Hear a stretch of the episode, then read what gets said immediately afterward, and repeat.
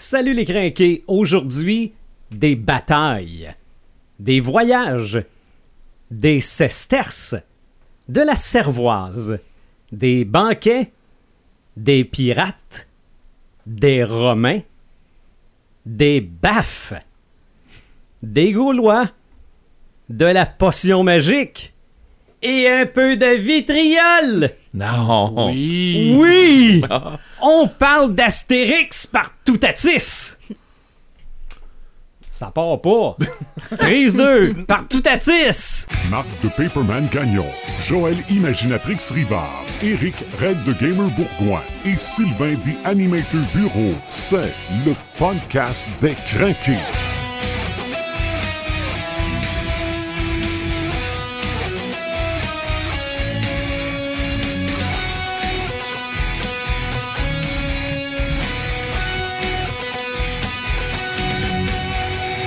Bon, le système manquait un peu de potion magique. Bienvenue au podcast numéro 64. hein? Ouais. 64, dernier podcast de 2018. Ouais. Alors, le prochain, on va avoir changé d'année, puis on va, euh, on va continuer avec d'autres podcasts. euh. Ben ouais. Paperman, salut. Salut. Imaginatrix, hello. Bonsoir les gars. Et Red the Gamer, hello. Ok. Toujours pour me désarçonner. Ben ouais, Salut. The Animator, ça va bien? Ça va très très bien. Oui. On peut nous écouter par notre site internet podcastdécrinqués.website, euh, Balado Québec, iTunes, Google Play, Spotify, en direct sur Sylvain Bureau Radio Web, euh, sur YouTube grâce à la collaboration de Dr. Phone. Aujourd'hui, on parle d'Astérix, donc on change nos noms. Hey. Mais pas tant. Ok. OK?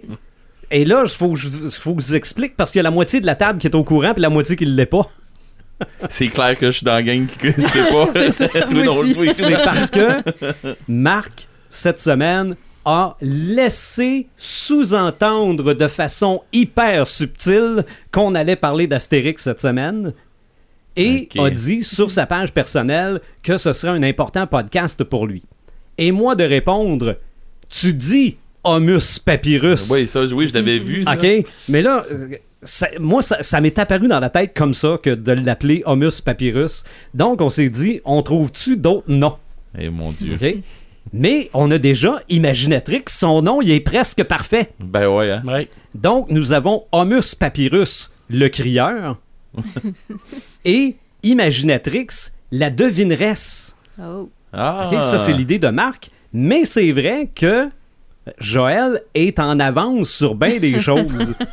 OK? ouais, on Parce a vu que ça. cette on a vu ça. on a vu ça cette semaine, hein, l'histoire des cadeaux de Noël, Uh-huh. Oui. c'est rendu tendance, puis elle a même découvert aujourd'hui que Bonne Mine n'aime pas non plus les cadeaux de Noël. Ah, ouais. Ben, elle aime pas quand son mari reçoit des ouais, cadeaux. ouais, ouais, parce que c'est ça, Mais c'était elle, des- bibelots. ça, recevoir des cadeaux. Si c'était des bibelots, elle serait plus contente. Oui. Nous avons aussi Redus Gamerix l'invaincu. Oh, Oh, oh. OK? Ça fait conquérant pas pire. Oui, et de toute façon, essayez de vous ostiner avec Red the Gamer et vous comprendrez qu'il est invaincu. Et moi, ben, c'est Dessinac Animus le Joyeux. J'ai trouvé ça très drôle. Donc, Ouais. finalement, on a tous des noms un peu, un peu romains, un peu. euh, euh, voyons, c'est en, en latin. Oui. Euh, on, a, on a travaillé un peu là-dessus. Le Donc, Homus Papyrus c'est probablement. non, non, non, dans... non, c'est- c'est c'est le top. Là. Oh, oui, mais il est probablement, lui, dans, euh, dans ceux dans, dans l'Égypte, dans celui avec Oui, oui, oui. Cléopâtre. Oh, oui. Oui, Chez, dans Astérix et Cléopâtre, probablement. peut-être. Oh, Il y a un papyrus certain, là, mais euh, je Ouais. me souviens pas de tout. Probablement un scribe de quoi de même. Hum, hum, hum. Donc aujourd'hui, c'est un gros podcast parce qu'on parle d'Astérix. Puis je me demande comment ça se fait qu'on est rendu au podcast 63 pour parler de 64 64. pour parler d'Astérix. Mais Mais il y avait une raison qu'on avait, on avait décidé de le mettre là. hein. là, euh, oui, parce que on est dans la période de ciné cadeau. Oui. OK? Puis on va en parler de cinéma tantôt, là aussi. Là. Euh, pourquoi Astérix? Pourquoi pas Astérix? Mais ça se peut-tu que c'est pour plusieurs la, la première bande dessinée qui est pas un comic book américain, la première bande dessinée à, cour- à couverture euh, cartonnée, euh, les premiers films de dessins animés pour plusieurs, c'est Astérix. C'est la porte d'entrée euh, dans le, le, le franco-belge pour Mhm. beaucoup, beaucoup de gens. Mhm. C'est vrai. hein. Énormément de gens. Astérix, là, euh, c'est 37 albums depuis 59. puis C'est environ 375 millions Puis moi, puis qui projette des acheter tous. Mhm. Fait que, euh, je répète, là, 375 millions d'albums C'est vendus. énorme. Et c'est à peu près zéro aux États-Unis d'Amérique. OK. Et, Donc, ils ont absolument jamais percé le marché américain. Ils ont tenté de le et faire. pourtant, c'est traduit en C'est anglais. traduit en anglais, mais ça ne perce pas. Fait que Pourquoi?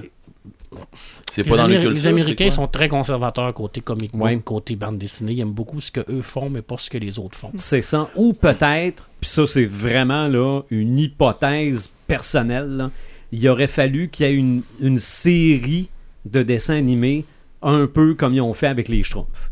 Peut-être. Mais euh, Ouais. C'est collé Ouais, plus également sur la culture française. Oui, oui, oui. Ben Donc, oui. nous, on est beaucoup plus proche de la culture française que les Américains peuvent l'être, parce que, Mhm. veut, veut pas, nos cousins, c'est les Français. On- Ouais, Ouais. je sais bien, mais je veux dire, euh, c'est c'est quelque chose qui touche à l'histoire en général. là. Oui, Ouais, mais je te le répète, qu'ils sont extrêmement conservateurs côté BD. c'est vrai. Il n'y a pas Puis grand franco-belge qui pogne aux États-unis. C'est Ok, c'est pas juste Astérix. Non, non, non. franco-belge tout court. La, qui majorité, la majorité ne, ne- ne fonctionne pas. Et je rappelle le chiffre 375, environ 375 Ouais. millions. Puis t'as même pas le marché américain.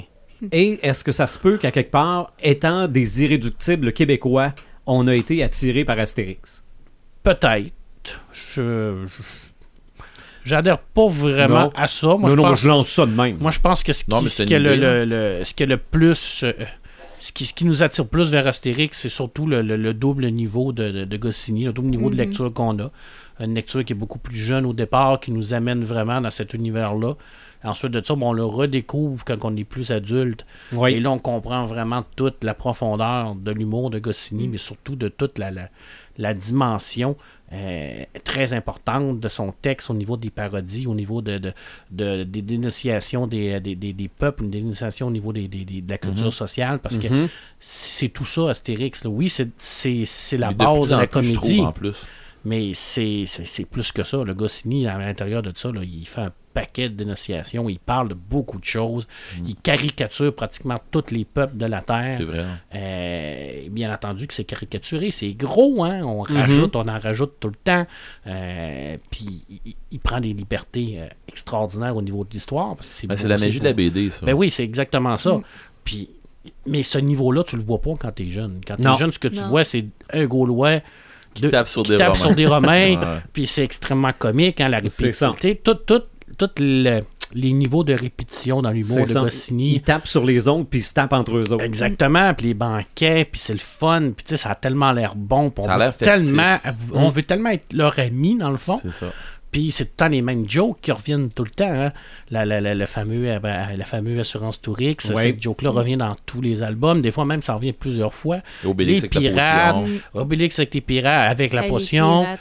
Les pirates, c'est dans tous les albums, même des fois encore deux fois. C'est les pi- mêmes pirates tout le Tout le temps. temps, tout le temps, tout le temps. Puis ça, Mhm. c'est la répétition. hein. En, Ouais. en- en humour, c'est important, c'est ce côté répétitif-là, parce Ouais. que ça te permet de, de garder. Puis dans Astérix, il y a énormément de la répétition. Oui. C'est Ah ouais, c'est- c'est basé là-dessus. Ils ont fait leur modèle, puis ils l'ont rodé, puis ils ont continué avec ça. là.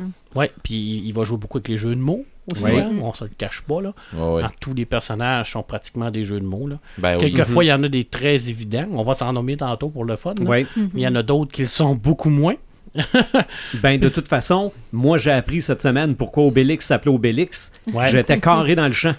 Ben, il Ah y a- ouais. il y, a deux, deux, il y a deux versions. là. Il y a la version euh, qui, qui est le plus connue, qui est un peu une légende urbaine, c'est par rapport à un obélix, qui ça. était le, le- le- le symbole, le, monument égyptien, tout ça, mais c'est pas réellement ce que Goscinny a dit dans, dans sa vie, que c'était plus un Nobel qui était en hommage à ce que ses grands-parents faisaient, parce que c'était des imprimeurs. Alors, c'était deux, deux caractères d'imprimeurs, d'imprimeurs, dans le fond.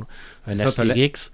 Et un Nobel. l'astérique qui est l'étoile. Ouais. Puis l'obel, c'est la petite ça. croix. D'ailleurs- C'est- C'est pour euh, signifier une citation que t'es pas sûr. Ouais, que- c'est ça. Parce que, puis euh, Astérix aussi. Qui y a euh, souvent dans le bas des, des, des- Oh, oui. des textes. hein. quand tu le, quand tu le, le décortiques, là, le, le Rix, c'est c'est un roi celtique également. Là, sais, Mhm. ça, ça représente toute la noblesse du personnage parce qu'Astérix, c'est quand même un personnage qui est, qui est beaucoup plus complexe qu'un qu'un petit bagarreur. là.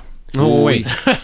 Oh, oui. On, a, on a tout le temps le, le- ce niveau-là où on se dit, ah, c'est facile, tu sais, c'est, c'est, on regarde ça et on se dit, bon, tu sais, c'est- c'est- c'est de la lecture pour enfants, mais tout ça, oui, à la base, c'est Ça, ça. c'est, ça, c'est, c'est- Mais- tu viens à, avoir euh, cette façon de penser-là si tu l'as pas lu comme il faut. Ouais, ben, c'est. Tu l'as survolé, tu l'as Exact. lu en regardant les images, puis en disant, Mhm. ouais, ouais, on se tape sa gueule, ok, bon, c'est beau.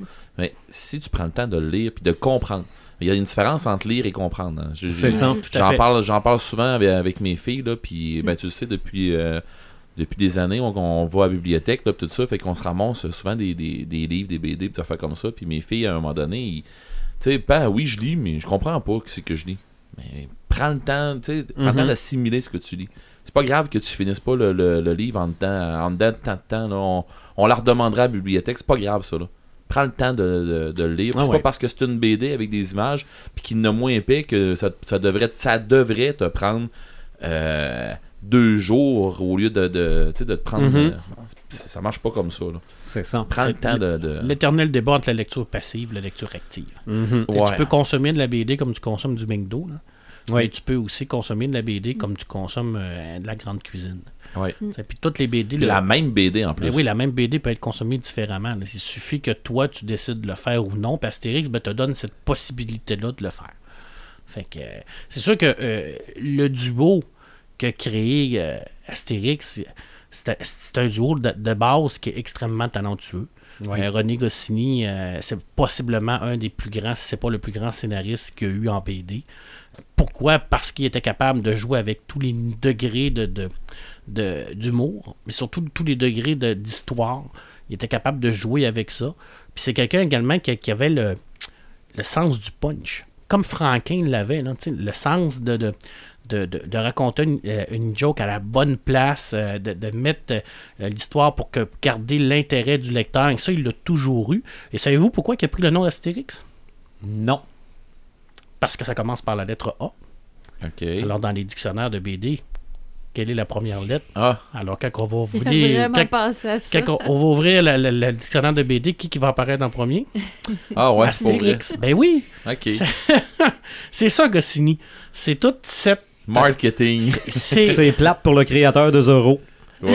Hey, lui, il n'est pas passé. À moins que tu partes, tu partes par l'autre côté. C'est Ouais. ça, tu lis en manga. Mais Je en, veux checker c'est quoi à la fin. en- en même temps, il faut, faut, faut en prendre par l'essai avec Goscinny aussi, parce que c'était quelqu'un qui, qui, qui racontait beaucoup de choses. hein. C'était un raconteur, quand- parce que les Astérix, c'est des contes, dans le fond, quand on Mhm, les lit. Il y a toujours une morale à l'intérieur d'un Astérix. hein. On, on a une aventure, on a une péripétie. Ouais. Euh, on part avec euh, comment il va, il va créer ça. Il y a un élément qui va, de- qui va être perturbateur, qui va vraiment venir changer la dynamique. Souvent, on va avoir un élément qui va venir créer un peu de, de chicane puis d'isonie entre les deux personnages principaux, qui est Astérix et Obélix. On a toujours la même. le- c'est le même schéma narratif. Tout le temps, tout le temps, tout le temps, tout le temps. Mais on a toujours une morale également à ça. Puis la morale à la fin, ben, c'est, c'est l'amitié qui est toujours plus fort que tout. Parce que ça se finit toujours dans un grand Ben banquet. oui. Où ce que ça a tellement l'air bon du sanglier, hein? Ah, mais c'est- bon. Mais c'est. Ouais, pour vrai, c'est vraiment pas- bon. Pas avec de la sauce à la menthe. Non, Non. pas avec la sauce à l'amande. Et ça, c'est un autre, un autre caractéristique d'Astérix et Obélix, c'est qu'ils ont voyagé beaucoup. Mhm. Astérix et Obélix se sont promenés un peu partout dans, le- dans- en hein. Europe. Euh, bon, les Gaulois, pour les, pour les gens qui ne le savent pas, les Gaulois, c'est la France. La Gaule, c'est la France. Et puis, ça se passe ben, après la conquête de la Gaule par Jules César. D'ailleurs, Jules César qui est extrêmement bien parodié dans Astérix et Obélix, là. mais il était pas aussi con que ça dans la vraie vie. Là. Mais il est pas con. il est- non, il est pas con, c'est le monde autour de C'est lui. ça, il est mal, il est mal équipé. Il est mal équipé, admettons. là. Mais, mais j'aime beaucoup le personnage de, de, De Jules. Jules. De, de Jules, il- il- il- c'est un personnage qui est intelligent. Oui. Il, est pas con, justement. Puis il a, euh, c'est un bon joueur aussi. Mhm. Il va pas, il va pas faire des coups bas ou. euh, puis il a pas le choix d'être inventif parce que les. les, les- ça, les- je suis les- d'accord. ça, je suis avec pour toi. avoir fait euh, 37 albums, tu disais, euh, il peut pas, il peut pas répéter deux fois le, le même euh, C'est plan. ça. euh. C'est presque le coyote. Ouais, ouais, ben oui. Ah oui, Puis ce qui, est, ce qui est intéressant, c'est toutes les phrases qui, qui, euh, que Jules dit, qui a, qui a rapport avec l'histoire, Qui a dit dans vrai. dans la vraie vie, avec son histoire Ouais. avec Je Brutus suis également. venu, je- j'ai Puis, bien. ouais. Tu sais, c'est- c'est c'est tout ce côté-là, c'est vu et je extrêmement magnifique. Mais tu sais, il y a beaucoup de. C'est pas, euh, c'est pas historique, euh, Astérix. Il y a des bases d'histoire. Parce Oui. que oui, les Belges, les Romains, euh, tu sais, je veux dire, tout le côté ils s'en vont en Corse, tu sais, le petit côté un peu plus euh, euh, paresseux des Corses et tout ça, ça fait partie de, de, de cette ambiance-là. Mais encore une fois, c'est caricaturé. hein. On, se- on se rappelle que tu prends un défaut puis tu le, tu le multiplies par mille. Mais il, il prend beaucoup de liberté au niveau des anachronismes. là. Je Ben dire, oui. c'est- Jules César, euh, il n'a pas, pas réellement conquis euh, la- la- la- les Bretons. Là. Je veux dire, il, il invente des trucs pour faire avancer l'histoire. C'est ça. Puis Mais- pour, pour démontrer aussi là, un peu le, le- le petit côté euh, euh, con, euh, con- euh, conquistateur, je sais pas, le, Mhm. con- euh, conquête des, des Romains. là. C'était ouais. des, des- conquérants qui voulaient aller toujours aller plus loin. Mais là, t'es-tu en train de me dire que le nez du sphinx, c'est pas vrai? Mais ça encore là, c'est tout, c'est tout tellement intelligent de la façon que Goscinny et Uderzo, parce que je parle beaucoup de Goscinny, mais Mm. c'est une fusion entre les deux. Là. On Oh se oui. rappelle là, que les, les- Ouais. Uderzo a continué la série après la mort de, de Goscinny en 77, là, puis il l'a quand même bien fait. là. Moi, il y a Ben, beaucoup de, de monde qui dit que la qualité était, était moindre. Ben, des puristes, des puristes vont peut-être dire ça. Oui. Mais les gens qui s'arrêtent pas à ça, puis qui s'arrêtent plutôt à l'œuvre, plutôt que euh, s'arrêter à euh, de la façon que c'est fait, puis ainsi de suite. Tu sais, du monde qui, qui, tra- qui, qui vont s'arrêter à ce détail-là, oui, ils vont le noter. Par contre, les gens qui vont dire non, moi je veux lire un Astérix, puis je veux m'imprégner, je veux m'imprégner de, de, de l'ambiance de. Il n'y a rien qui a changé? OK. Ben, il n'y a rien qui a changé. Oui, ça a changé, là, on se le cachera pas. Par contre, l'essence est là. Oui. Puis, je veux dire, à un moment donné, euh, il est décédé, le monsieur. Et tu pourras pas, euh, tu pourras pas revoir ce qu'il y avait. C'est ça. Puis l'autre, de toute façon, à force de les dessiner, euh, il s'est quand même imprégné des personnalités des personnages aussi. Non? C'est sûr que euh, tu peux pas. euh, premièrement, quand tu crées à deux têtes, deux cerveaux, hein, toujours mieux qu'une, Mhm. parce que tu as plus d'idées, puis Mhm. ça, ça fait en sorte que le choc des idées, des fois, c'est là que les meilleures les, idées les- sortent. les faiblesses de un peuvent être comblées par les, les- Exactement. les forces de l'autre. Mhm. Puis euh, Goscinny, ben, il amenait là, ce côté génial-là, mais euh, Uderzo a quand même bien repris euh, l'idée de, de base de Goscinny, puis le- le- la façon de raconter des histoires d'Astérix. C'est sûr que c'est pas pareil. Mais ça aurait été la même chose si Uderzo euh, serait décédé en 77 et qu'il aurait pris un autre dessinateur. Ah ouais. On le voit présentement. Mm. Il y a des dessinateurs qui ont pris la relève, mais c'est pas, c'est pas la même patte qu'Uderzo. T'sais, C'est c'est sûr qu'il va toujours manquer un petit côté de Goscinny dans Astérix, mais il est plus là. Mais même. Ben, on, gens- boudera pas notre plaisir parce que il... Les gens qui vont chialer sur des affaires de même, on va le dire comme ça, là, qui vont chialer là-dessus, ils vont, ils vont aussi chialer sur euh, des, des, des romans. Tu sais, euh, euh, juste avant le podcast, tantôt on parlait de, de- de trucs de Warhammer. Comment est-ce qu'il y en a des séries sur Warhammer, sûrement euh, sur, sur Fantasy, entre autres, là, que d'un roman à l'autre, c'est pas le même écrivain.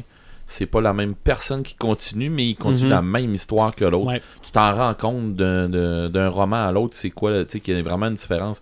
Puis ça fait quoi ça? Ça fait que tu connais, tu connais du monde différent. Ben oui. Puis ça fait juste élargir ta culture. Moi, je le prends Mhm. comme ça.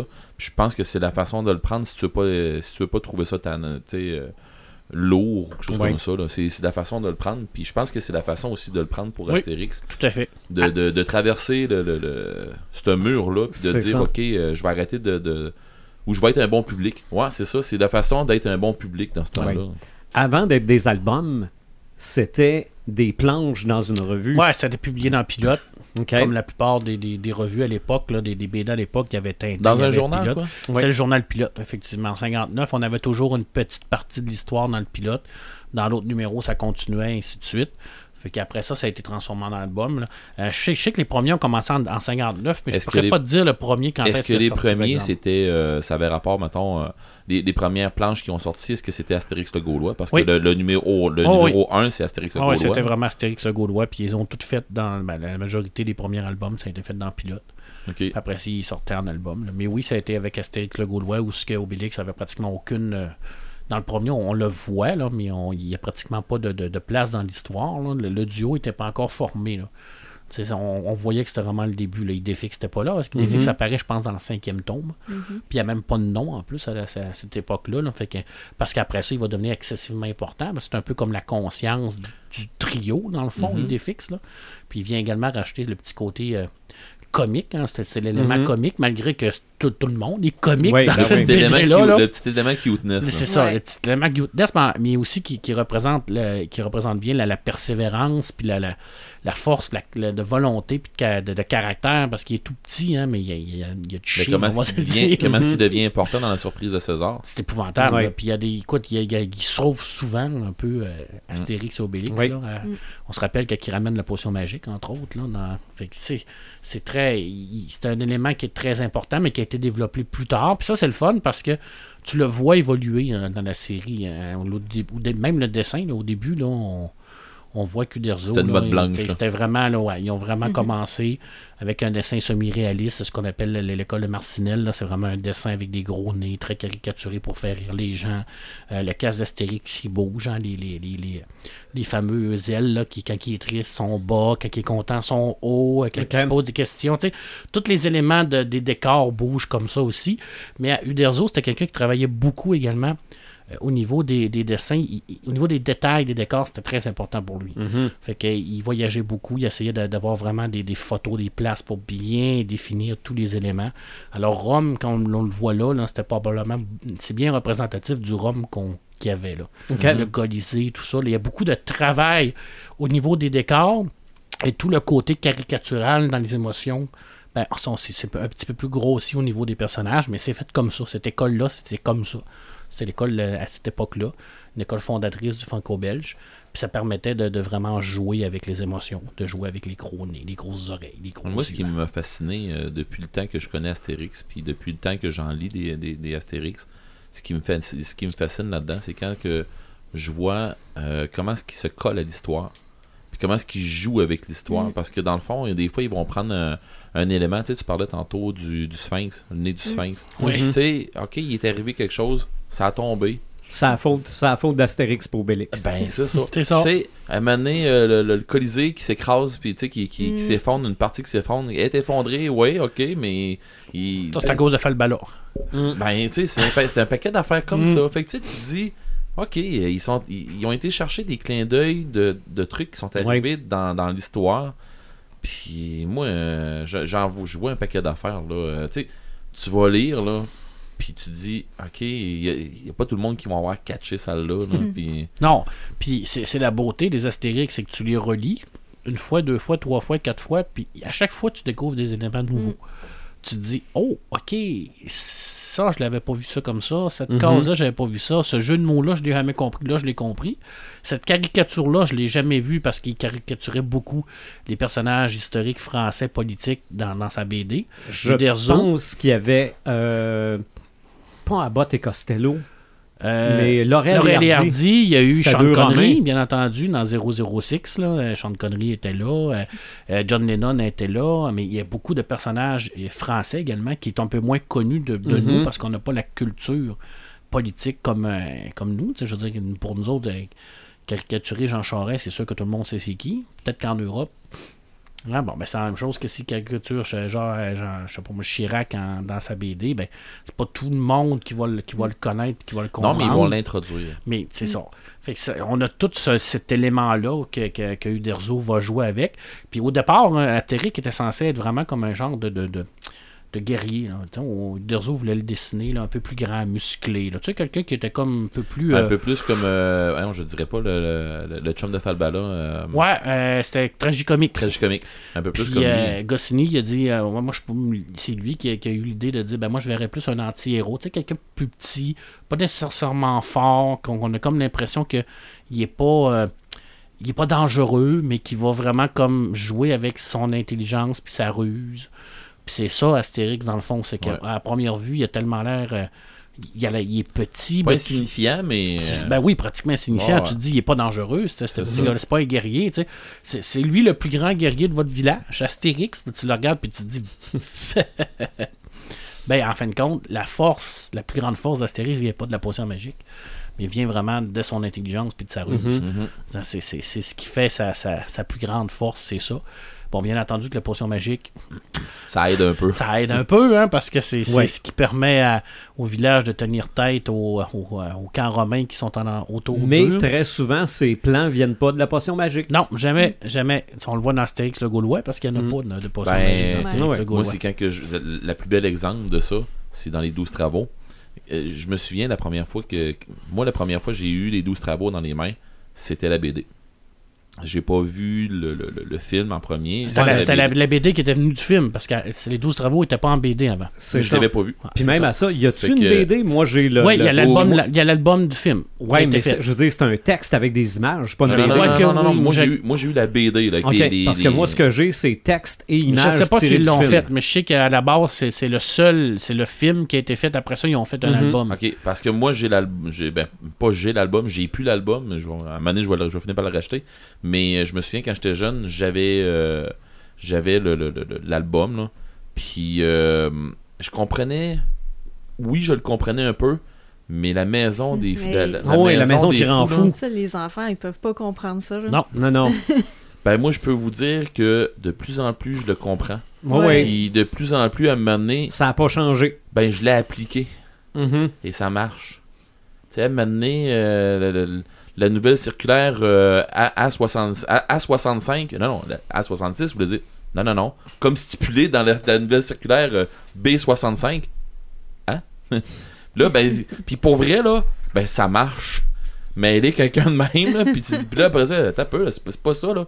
Ah, ben oui, c'est ça. Je me suis fait dire ça, puis là, tu, tu mêles le monde, puis finalement, rendu au bout, toi, la bonne affaire que ça te prenait au début, quand c'était compliqué Ah en ouais. maudit, puis là, tu fais, euh, ben, coudon, et ça marche pour vrai, mais cette affaire-là, tu comprends pas ça quand t'es jeune. Mhm. Ah non, c'est sûr. Puis, puis faut t'être vécu un peu pour comprendre ces affaires-là. C'est pas vrai que Mm. tu vas comprendre ça euh, en disant Ah oui, ok, c'est une maison qui rend fou parce que ils te font virer en rond. Puis euh, non, mais c'est pas tout à fait ça. C'est là que tu te rends compte que ben souvent, il y a Va, des. va te chercher un permis. Ouais, tu vas comprendre. ben souvent, il y a des poussées de crayon qui, Ouais. qui compliquent des affaires pour euh, le fun. euh, Tu sais, la Ça, ça te bureaucratie. prend euh, un permis pour ci, ah, puis ah. C'est Mhm. exactement Ça, ça. ça- ça te prend un, un accord de la caisse pour pouvoir avoir ton permis. Mais là, ça te prend une adresse. Ouais, mais j'ai j'ai pas Euh, d'adresse et je me suis pas logé encore. Exactement. Ouais, mais là, ça te prend une adresse pour avoir ton C'est ça. permis. Ouais, mais si je veux euh, me loger, ça me prend. Ils ont vraiment permis. été capables de, de caricaturer ça. C'est carrément ça. Mhm. là. C'est en Ouais. 76, hein, ça veut dire qu'on En est en plus, 2018, puis ça c'est a encore actuel. Ah ouais. Puis c'est actuel mondialement. Ça va rester, oui, ça va rester actuel toute sa vie. Mhm. Comment qu'il l'a bien défini, là. Tu sais, ouais, on peut pas parler, passer à côté de Panoramix aussi. Hein. Mm. Je dis Mhm. Panoramix euh, qui, qui vient, de- son nom vient de panorama. Tu sais, pa- Mm. euh, Oui. panoramique pour dire qu'il y a, il y a beaucoup de, de, Il y a une de connaissance vision, il y a une large, connaissance ouais. large. Parce que la potion magique, c'est pas seulement cette potion-là qu'il peut faire. Il peut, Un faire, il peut faire toutes sortes de potions. Ouais. là. Je veux dire, c'est- on l'a vu, là. Il peut faire de la potion qui, qui, les, qui les guérit. barbes. Ouais, les barbes, C'est ça. L'antipoison. L'antipoison, hein, avec le, le magnifique gâteau à l'arsenic dans. Astérix et Cléopâtre. fait que c'est vraiment un personnage extrêmement important parce que c'est un peu lui le chef du village. hein, Parce qu'on ne se cachera pas qu'Abraham Cruxix, là, il est là parce que c'est le fils de l'ancien chef. Puis que les gens, euh, c'est un ancien combattant. C'est ça. euh, mais Ils ont l'air de l'aimer. les gens ont du respect pour lui, mais les gens, les, les personnes qui prennent des décisions dans le village chez Panoramix, c'est Astérix. Ouais. Ça, Ouais, pas mal. Ils sont souvent sur la même longueur d'onde aussi, ces Ouais. deux-là. Ouais, c'est vrai. Ils, ils devinent leurs pensées, puis euh, ils n'ont pas besoin de s'expliquer grand-chose. C'est Ouais. vrai, hein. À part, à part quand euh, Panoramix est devenu fou, Ouais. euh, Ouais. Il n'y a, Ouais. il y a jamais eu de chicane avec Astérix. là. Non, non, mais, euh, non, mais Astérix, il se sentait tout seul. Là. Ouais. Il est pas rien qu'un peu. Et, et Panoramix, c'est paradoxal parce que c'est le personnage le plus important dans le village parce que c'est lui qui fait la potion magique, Ouais. mais c'est également la plus grande faiblesse du village parce, Parce que s'il plus est plus là. là, C'est ça. c'est fini. Quand, il, est, il euh, capturé, là, ça va très, ça très va mal. très mal. A- Hein, Avez-vous que- vu euh, le dernier, euh, Le secret de la potion? Non. Non. Non. Il m'intrigue. Euh, ben, moi, j'ai hâte, là. J'ai Il- vraiment il- hâte, là. Il euh, m'intrigue parce que j'ai vu une image tantôt d'une d'une personnage qui s'appelle Pectine, Ok. puis avec elle a une petite serpe. Oh, Mhm. Je me demande si Peut-être c'est pas une petite apprentie. Ouais, non, mais c'est- c'est druide. c'est la base de l'histoire, par exemple. Il veut transmettre la recette à Ah, quelqu'un d'autre.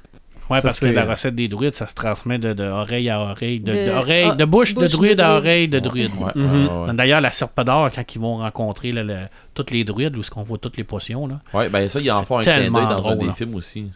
C'est tellement y a belle scène. là. de la, de la serpe d'or, là. Ouais. Du Oui, concile des druides, là. Ils en font un, on Mm. va dire un clin d'œil, là. Mais c'est ça, j'ai j'ai hâte de voir. Sérieux, celui-là, j'ai vraiment hâte de ben, le c'est voir. Astier qui l'a fait. C'est le même lui qui avait fait le domaine des dieux aussi. Mais le Lui qui a domaine fait des Camelot dieux- aussi, Camelot. Là. Tu te souviens-tu qu'au début, on avait parlé à un moment donné du, du domaine des dieux, on avait parlé ensemble, je me souviens pas pourquoi, puis on avait jasé ensemble, puis j'avais dit, je sais pas, j'hésite un peu, puis je n'avais parlé aussi avec un, un autre de mes, de, de mes chums, ben, notre, notre master de euh, Call of Toulouse.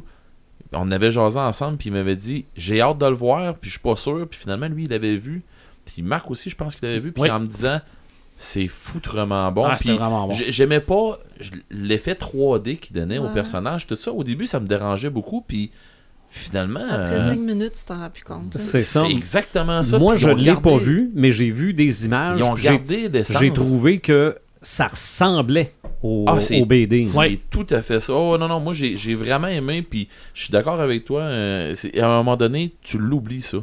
Qu'il est, en, il est comme en. C'est pas, c'est pas un 3D avec des lunettes, là, je parle, là, mais c'est Ouais. l'effet 3D des personnages. Ben, comme il- 3D. L'animation. Comme ils ont ça, fait avec. Charlie Brown. Ouais, ben, coudon, Ouais. Les Charlie Brown, ils ont réussi, mais mettons qu'on prend les Garfield comme ça. Non, les Garfield comme ça, je les aime pas. Non, Non, ça, c'est moins bon pas mal. Puis je pensais, j'allais pas aimer ça à cause que, tu sais, j'ai été habitué, moi, là, Mm. avec euh, les, Le les- 2D. Ouais, le 2D, là, puis tout Mhm. ça. je- moi, je m'étais dit, je vais avoir de la misère avec ça. Puis finalement, non. Puis le domaine des dieux, il est super bon. Puis ça reste dans la même veine. Fait que j'ai vraiment l'impression qu'on va avoir de quoi de- d'excellent avec euh, Mm. Secret de la potion. J'ai vraiment il, hâte. il vient-tu de sortir en DVD, là? ou, Non, euh, je pense qu'il même. Je suis même pas sûr qu'il est Ça- sorti au cinéma. Ça Ah, il allait pas. au Ouais, ça cinéma, allait au là. cinéma. Euh, me semble que c'est pendant le temps des fêtes. Ben, me semble J'ai vu ça passer. Il va avoir une autre grosse différence. Ça va être le premier où c'est pas Roger Carrel? Attendez, j'ai le nom quelque part. Qui fait Ah, la le voix nom. Roger. Carrel qui fait pas la voix d'Astérix. OK? Ah. Ok, c'est le premier. Ça va être Christian Clavier Oh, qui a fait Astérix dans le premier film, Astérix. Là. Voyons. Ah, ben, les deux premiers, il a fait Mission Cléopâtre aussi. là. C'est lui qui fait la voix d'Astérix dans celui-là. OK. Ça sera Fait pas que- trop dépaysant non Ouais. plus. là. Non, mais si je me fie à comment j'étais dépaysé juste avec les nouvelles voix d'Obélix, Ouais. Mm. Ouais, ben, Ouais. mais la- ça aussi, ça, la voix d'Obélix, on, à un moment donné, on passe par-dessus ça. ouais, peut-être. Ben, dans le domaine des dieux, au début, moi, ça m'avait frappé. J'ai pas trippé au début. Puis je l'ai réécouté. Puis je l'ai réécouté. Puis réécouté avec mes filles. Là. On se tanne pas. Puis, euh, mais euh, on se tanne pas. Je veux dire, euh, chez nous, des Astérix, là, euh, ça joue euh, autant, euh, autant dans le temps des fêtes que pendant l'année. là. OK. Fait que, euh, moi, je les enregistre. J'ai j'ai les laisse sur mon décodeur. Mm. Puis Ouais. Ils, meurent pas là parce qu'ils sont tout le temps réactivés. Que, C'est ça. T'es recul à toutes les fois. Ouais, c'est ça. OK. ouais. Avec une cassette. ouais. Mais ça, de toute façon, regarde, on va en parler tantôt des films en masse. Là.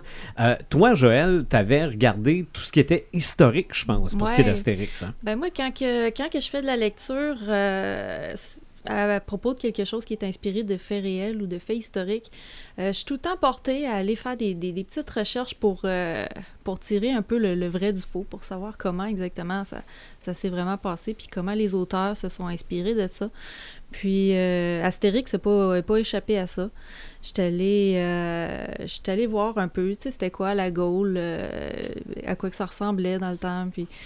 Puis en fait, ben c'est ça, comme, comme Marc nous disait tantôt, ça s'est passé environ 50 ans avant Jésus-Christ, selon, euh, selon qu'est-ce qu'ils disent dans la BD. Euh, C'était après la conquête euh, romaine de la Gaule. Puis tout ça, c'est- c'est- c'est- c'était véridique. Là. César, il a vraiment fait la conquête de la Gaule à peu près à cette époque-là. Puis, euh, dans le fond, le village d'irrésistibles gaulois, il n'y a pas de nom, ce village-là. hein, On l'appelle juste le, le- le- Non. Des- irréductibles. Des, sont, ouais. des irréductibles. ils sont peut-être irrésistibles aussi. ou, le, des- ou le village des fous. Des- ouais, le Ouais. village des fous aussi, mais, mais, euh, Mais c'est vrai qu'il n'y a pas de nom. il n'y a pas de nom. C'est un village inventé. Puis, dans le fond, c'est c'est Uderzo qui s'est inspiré de la Bretagne pour, euh, pour faire ce, villa- ce village-là. Il avait été, euh, quand il était jeune, je pense, pendant la, la Deuxième Guerre mondiale, il avait été dans ce coin-là. Il avait trouvé ça super beau. Fait qu'il s'est inspiré de ça. OK. Puis, Je pense pas qu'il y a eu de village romain de petits bonhommes non plus. Et de Baba Rome. c'est Ben, ça. ça, ça, C'est- le. C'est- Ouais, ces mais il y en a trois, hein? Ouais, Euh, Baba au Rhum, Aquarium. Il y en a quatre. OK. Il y a Petit Petit Bonhomme. Puis il y en a un autre aussi. Il me semble qu'il y en a quatre. Ça se peut. Je me rappelle pas. Ça se peut. Mais moi, évidemment, euh, Petit bonhomme, je trouve que ça me va bien. Moi, c'est moi c'est Baba au rhum. Ouais, Mais, euh, Ouais, parce que c'est bon, ça. mais c'est ça, dans le fond, Goscinny, le, le seul critère qu'il a donné à Uderzo, c'était qu'il fallait que ça se situe sur le bord de la mer. Parce que euh, il fallait qu'il fasse éventuellement des voyages. Puis ben, ça ouvre, ça, ça au monde. là. Exactement. Fait ils se sont inspirés de ça. Puis les Français, ils ont beaucoup cherché à savoir exactement où était ce village-là. Mais tu sais, c'est un village fictif, mais ils, Ah ouais. ça s'approprier le, le, le, le, le- le droit là, de... de, de- Mais il est quand même dans le coin euh, nord-ouest. Ah, ouais. C'est ça. On sait qu'il est en, on sait qu'il est en Bretagne. Euh, puis là, je vous parle de la Bretagne française, là, pas, pas Mhm. de, pas ouais. des Astérix chez les Bretons. là. Euh, c'est comme une péninsule à l'ouest de la France. Euh, qui est entouré en partie par, par la mer. Puis euh, dans les années 90, il y a des archéologues qui ont euh, découvert les ruines, les vestiges d'un ancien village gaulois. Puis ils ont trouvé qu'il y avait beaucoup de similitudes avec le village d'Astérix. Mais tu sais, c'est- c'est c'est comme la, Ça vient renforcer, là. c'est c'est- ça vient renforcer, c'est c'est la, la, la, la réalité qui rejoint la fiction, là, rendu là, parce que Mhm. Ils n'ont pas trouvé de chaudron? ils ont, je sais pas qu'est-ce qu'ils ont trouvé exactement. Mais c'est ça, les Gaulois, dans le fond, c'était qui? C'était des, des, des agriculteurs, c'était des, paysans, mais qui étaient aussi connus pour être des, des solides guerriers. Là. Ils, étaient, ils étaient connus pour être assez féroces. Euh, contrairement à ce qu'on voit dans la bande dessinée, ils ne mangeaient pas de sanglier, même si ça a l'air vraiment bon. Mhm. C'était des agriculteurs, fait qu'ils mangeaient du bétail, ils mangeaient du porc, du, du, du bœuf. Puis c'était des bons buveurs aussi. Euh, ils buvaient de la cervoise, ils buvaient de l'hydromel, euh, du vin importé d'Italie. Fait que c'est, c'est, c'est quand même assez fidèle à ce qu'on, qu'on retrouve. Euh, On voit que ça a bien été im- imprimé dans la culture française.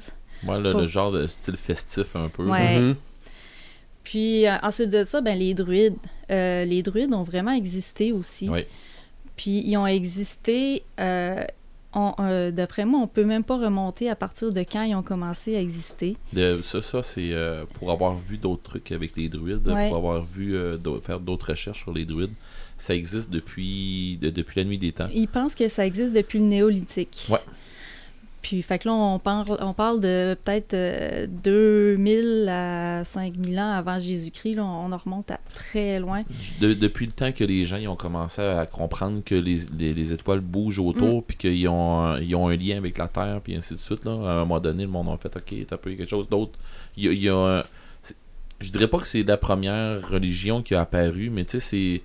C'est c'est une, une des premières croyances Mm. qui, qui en a dérivé de ça, là. De la Terre, puis tout ça. Fait que. Puis les, les druides en, en Gaule, c'était des personnes super influentes. Fait que, euh, ils exerçaient comme plusieurs professions un peu. Là. Ils étaient, ils étaient euh, professeurs, ils étaient juges, ils étaient médecins. euh, OK. Ils faisaient comme tout ce qui demandait un enseignement particulier un peu. là. Puis cet enseignement-là, justement, comme on disait tantôt, ben, il se transmettait euh, de bouche de druide à oreille de druide. C'était vraiment une tradition orale.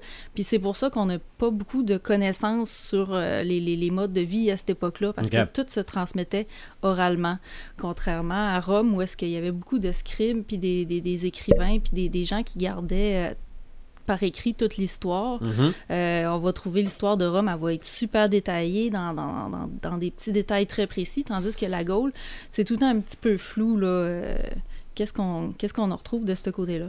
Mais on dit que les druides portaient vraiment une longue tunique blanche lors des cérémonies. Euh, Il y avait une petite serpe aussi, mais on dit pas si la serpe était en or. On n'a pas trouvé de, de, Ok. de serpe en or ou, ou quoi que ce soit. Ou Euh, s'ils se coupaient tout le temps, toutes les fois qu'on les surprenait dans les arbres. Puis il y avait aussi la cueillette du gui qui était un, un- un rituel euh, que ça a l'air qui a été relaté dans des écrits qui était euh, assez quelque chose à Oui. voir. là. Il faisait un rituel autour de ça. Puis une fois l'an, ben, ils se rassemblaient pour aller, toutes les druides se rassemblaient à Carnut, comme, comme dans la forêt, dans, dans Astérix, où est-ce qu'ils où est-ce qu'ils jugeaient un peu, ils réglaient les conflits entre les différentes tribus, puis... euh, fait que a été, a été inspiré de, de, de, cette histoire-là. Puis ensuite de ça, ben, l'autre, celui qu'on qu'on parle souvent aussi dans, dans, dans Astérix, ben, c'est Jules César. Mhm. Puis ça, Jules César, ben, sa vie, elle a été documentée de long en large. Là. On peut tout trouver. Euh, on pourrait même euh, s'asseoir, prendre chaque BD, puis regarder qu'est-ce qui se passe avec Jules, puis voir si c'est c'est vrai ou pas. C'est pas tout vrai. ce qui est rendu dans sa conquête, là. est-ce qu'il est rendu dans sa conquête, puis si c'est vraiment lui qui l'a fait ou pas. Euh, puis un fait intéressant à propos de Jules, c'est qu'il n'a jamais été empereur de son vivant. Euh, il a fait la conquête, il a, il a été conquérant, mais il a été assassiné avant de devenir empereur. Puis euh, il a été assassiné, puis ça, c'est drôle parce que ça me fait un peu penser à une scène de la zizanie au début de la bande dessinée. On voit tous les, sénateurs qui sont en train de se fâcher con- contre, Jules César. Ben, c'est comme ça qu'il a été assassiné en fait. Les sénateurs ont comploté contre Jules et puis ils se sont mis en gang pour le tuer pendant un conseil. Ils lui ont sauté dessus. Il a été tué par 23 coups de poignard. Puis ça serait son ça serait son pas son fils mais euh, dans le fond le fils d'une de ses maîtresses qui aurait porté le coup fatal puis c'est Brutus Ouais, parce que ce qu'on voit aussi quand il dit Brutus arrête de jouer ce couteau, oui tu vas, tu finir par blesser puis quelqu'un. il dit aussi souvent Brutus mon fils il lui parle il finit en, en disant mon fils mais ses dernières paroles ça aurait été toi aussi mon fils fait que tu tu, vois qu'ils ont, ils ont aussi repris ce, ce, ce petit truc là puis euh, puis c'est ça euh, il y- a plein d'autres petites anecdotes comme Cléopâtre, ça aussi, c'est vrai qu'il y avait une liaison avec euh, Cléopâtre. En fait, euh, Jules César, il y a eu plein de liaisons avec plein de femmes. euh, C'est un Romain. puis c'est ça. Fait Mais c'est un conquérant aussi, il faut Ouais. que tu le dises. puis il, euh, il est, il est décédé en 44 avant Jésus-Christ. Fait que euh, si on dit que Astérix, ça se passe en 50 avant Jésus-Christ, ben, tu vois que les, les, Il dates... Ouais, il, reste pas longtemps, là. Il a, il a vécu pas mal plus longtemps dans la bande dessinée que dans la vraie vie. Ouais, le rendu là. hein. mais on dirait que chaque BD continue, mais on dirait que le temps arrête. Non, non, c'est sûr. C'est- Puis ça, je fais un petit aparté pour ce qui est des films, là. L'histoire du prochain film, là, c'est, selon moi, le- le- la première histoire où on se rend compte que le temps a passé. Ok. Parce que là, c'est comme si Ouais. euh, euh, Panoramix prenait sa retraite. Il y a une fin qui arrive éventuellement. là. Mais à part Mm. ça, c'est vrai, oui, on, en- on entend parler qu'ils ont été plus jeunes. Il y a des BD là, où, euh, où un roman, là, comment Obélix est tombé dans la potion magique, là, euh, où on les a- voit peut-être plus petits, plus jeunes, Il y mais à en a part pas ça, un là. aussi où est-ce qu'on voit leurs parents. Oui. Ouais. Hey, je que- me souviens pas de tout. Là. Oh, mais, oui, mais a. de, mais de façon générale, c'est comme les Simpsons. hein. Ouais, Ça-. C'est c'est Ouais. toujours, c'est C'est toujours la même journée, C'est- c'est c'est toujours la même année, c'est toujours. euh. Ouais, c'est intemporel. Mm. Ah, même, même, même des fois, on a l'impression qu'il recule dans le temps. là. Parce que Mhm. des fois, il, il passe beaucoup Ouais. de, de, de- Il saute euh, de, de, de- d'époque, de temps, puis on a l'impression que c'est encore en 50, mais on ne sait plus trop ce que c'est. Mhm. C'est difficile de faire une ligne Puis, temporelle. Ils ont, là. ils ont des, ça. ils ont des anachronismes dans les deux sens. Euh, autant qu'ils vont avoir des trucs euh, qui, qui viennent du temps d'aujourd'hui, qu'ils vont avoir des trucs qui viennent de la préhistoire, d'avant Oui. ça. Mhm. puis- Ouais, moi, je fais juste penser, euh, justement, dans euh, le, le, le- le- Astérix et Cléopâtre. Euh, ils sont encore en train de gosser après les pyramides, Mais oui. puis des affaires comme ça. Fait que maintenant, tu fais, ok, c'est pas en 50 avant Jésus-Christ, Non, c'est ça, c'est ça. Fait, Mm. c'est- Fait que c'est- c'est c'est comme un... Autant qu'il joue avec les mots, qu'il fait des jeux de mots, mais il joue avec la ligne du temps aussi. Il Mhm. fait des nœuds dedans, puis il, Ah, ouais. il tricote, il tricote la ligne du temps. Puis tout ouais. passe bien. hein. Mm, mm. Fait que, tu sais, c'est... Absolument. Il fait même un saut temporel d'un métro euh, Oui, pour trouver Alésia dans, dans les 12 travaux d'Astérix. Oui, c'est vrai. dans la caverne. Oui, c'est vrai, il y a un métro. Ah, ouais, ouais. Parce Mhm. qu'on ne sait pas est où l'Alésia. Mhm. Cette- Cette fameuse ville où il y aurait eu la grande bataille, on, Mm. personne qui sait. D'ailleurs, il faut pas trop en parler devant là, parce qu'il n'aime pas beaucoup ça. Mhm. OK.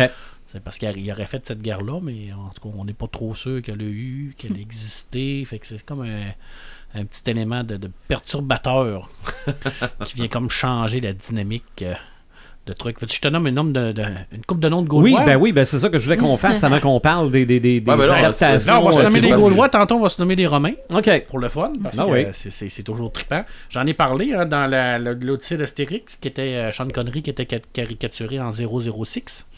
Mhm. Encore là, on voit tout le génie. là. Ben oui. Euh, Il y a eu une- beaucoup des druides en tout temps re- proches des mots de, de, de médecine, à cicatrice, diagnostics. Ouais. Je veux dire, on, on- on voit déjà tout ça, le bain public. OK. Acide chlorhydrique, qui est un de mes préférés, là, honnêtement. C'était qui acide chlorhydrique? C'était dans l'Astérix et les Légionnaires. C'était un légionnaire dans Astérix et les Légionnaires. Ah, C'était mon un, un, un des, des Gaulois qui était légionnaire. là. Ok. il, y en a, il y en a eu beaucoup. Euh, Self-Cervix. Pronostics. Écoute, il y en a là, comme ça, là, je pourrais en nommer. là. Antibiotics. Mon préféré, c'est une gauloise, puis c'est. Attends, faut que je l'aie. Yellow Submarine. Oui, Yellow Submarine. Yellow Submarine. Sérieux? Hey, sérieux, celle-là est bonne. Euh, le, le Phénicien, c'était Épi de Maïs. Ah. Tu sais, le, le- lui qui, Oui. qui vend tout le temps des affaires Ok. Astérix pour Obélix, là. Puis euh, des pirates, mais là, c'était, le, le- c'était Barbe Rouge, dans les pirates. là. Ça, Mhm. c'était des, des noms classiques. Là. Ouais. Tantôt, je te nommerai des, quelques noms. euh, Mais c'était. OK. Oui, oui, oui. Ben, c'était ton. ton euh, ton euh, gladiateur. hein? Oui, oui, ben, je pourrais, oui, je pourrais le nommer tout de suite. Là. Le gladiateur, c'est dans, c'est dans, euh, dans, dans Astérix, c'est le gladiateur, c'est le gars qui, qui s'occupe de les former pour qu'ils deviennent Le gladiateurs. chef comme du. Lodus, là. Comme, ouais, c'est le chef du Lodus, le doctoré. Ouais, le docteur Le doc- là. doctoré, lui, il, s'a- il s'appelait Brice Radius. Ouais. Tu sais, je veux dire, c'est. Brise Radius. On peut-tu avoir un plus beau nom que ça? Puis, Ah. euh, on se rappelle tous de Tullus Tetritus, lui qui met la zizanie dans un des meilleurs albums, Mhm. selon moi, de, de- Ouais. d'Astérix. Qui- Il, il jouait avec les jeux de mots comme ça. C'était énorme. Là. Je veux dire, il y en a, là. Pourrait en nommer jusqu'à demain matin. Mhm. dire, c'est, c'est, c'est, c'est- c'est incroyable. Là. Je sais pas comment il faisait pour vraiment tout trouver ça. Là. Il devait avoir un travail quand même de s'asseoir Ah ouais. dire. Ben, c'est tout représentatif par rapport également à leur personnalité. Là. Ben oui. Tu sais, Tullius Tetritus, là, c'est vraiment une merde, là, ce personnage-là. Là. C'est un... Il est laid, il est tout rabougri, euh, il, a le teint vert, euh, il, il, il chauffe un peu, tu sais, il est tout épousselé un petit peu, là, puis les- mais il est vraiment méchant. Là, tu sais, Ouais, mais il y a son nom, là. Partout Mm. ce qui passe, il, il met, il met la merde. Là. Mm. Il, il parle, puis hop, le monde commence à chicaner autour de lui. Là, il n'y a même pas besoin de parler. Des fois, Oui. il, il fait juste arriver. Il fait rien puis- qu'arriver, puis sa présence fait en sorte que ça, ça fait comme. Ah! Puis là, je pourrais te nommer euh, les, euh, les Bretons. euh, Oui. les, ils en- sont allés un peu partout.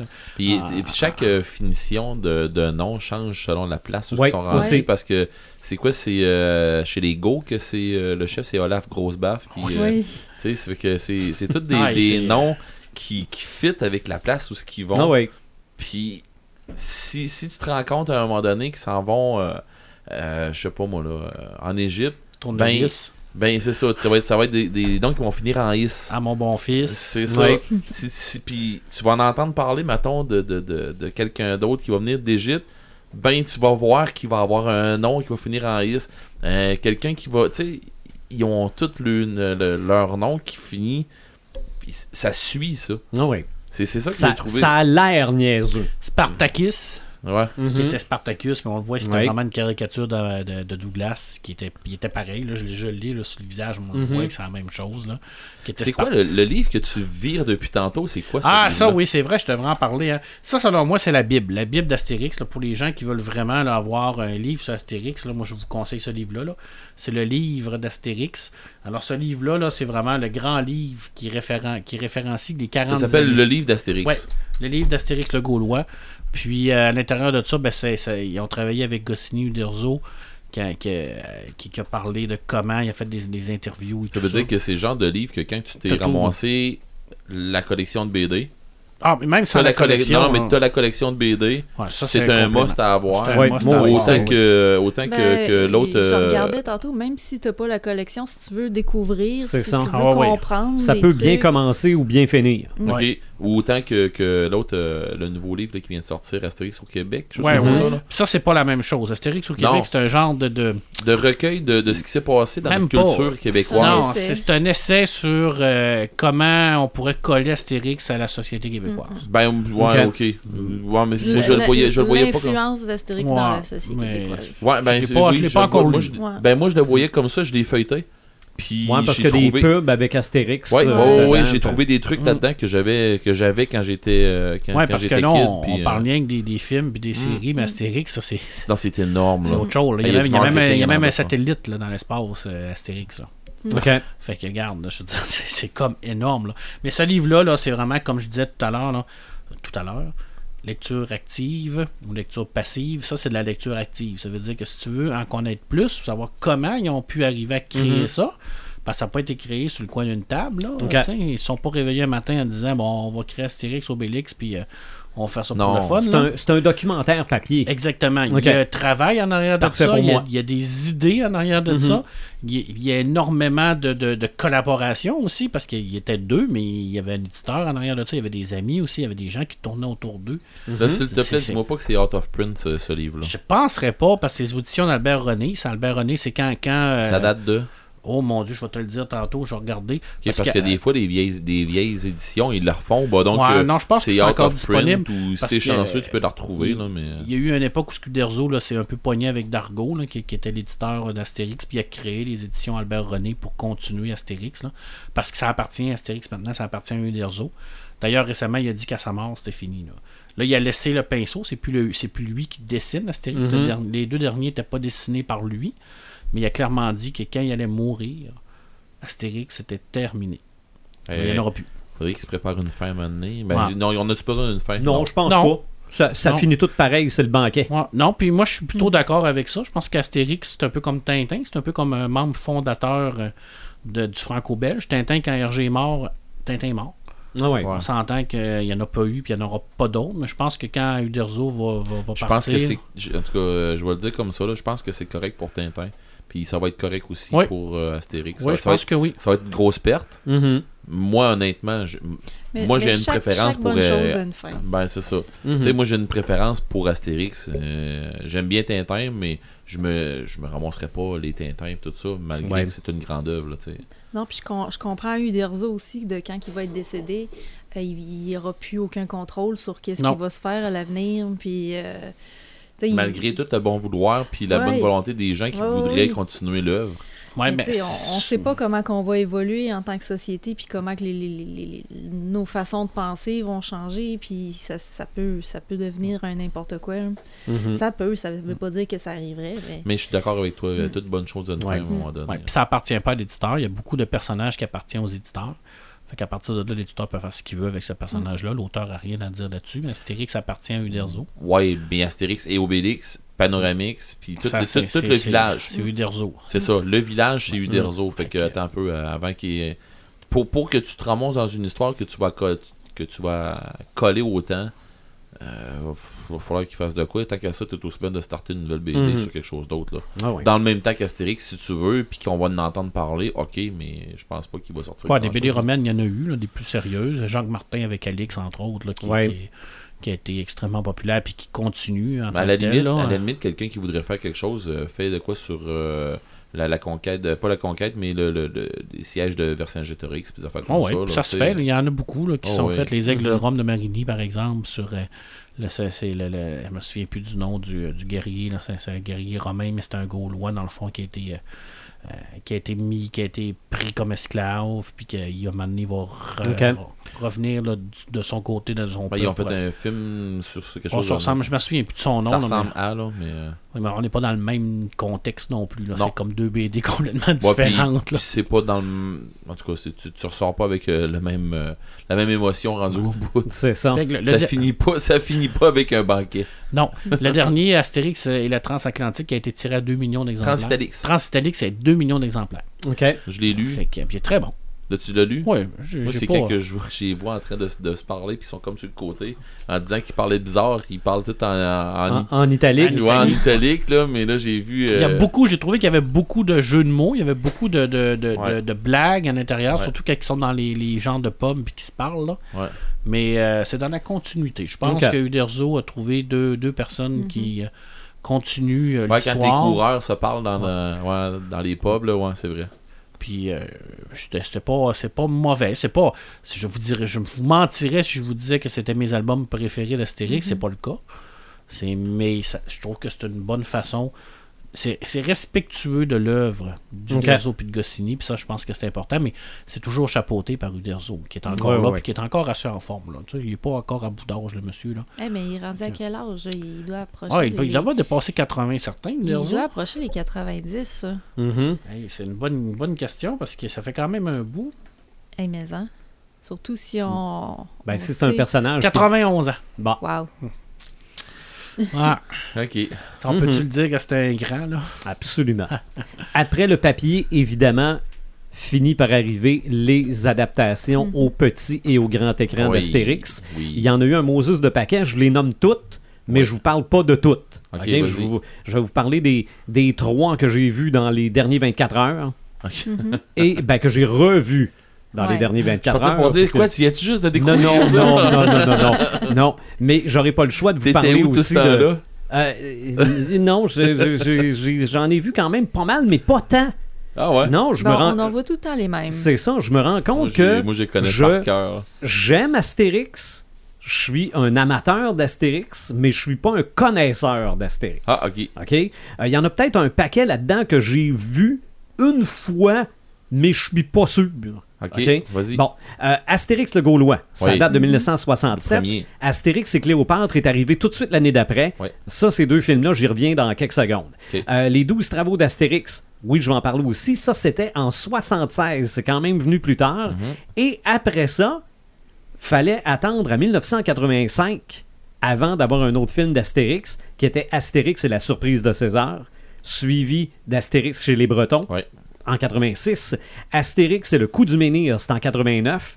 Astérix et les Indiens, c'est en 95. Euh, moins Ast- bon, lui, je trouve. Ouais, Ah, moi, ben, moi, je m'en rappelle quand il est sorti parce qu'il avait fait un, un giga gros coup de marketing avec Ouais. ce, ce film-là. Puis, tu sais, 95, ça a été le premier film que je me rappelle avoir vu sortir. ok. Ah, fait ok. que, tu sais, j'avais peut-être euh, 95, j'avais même pas 10 ans.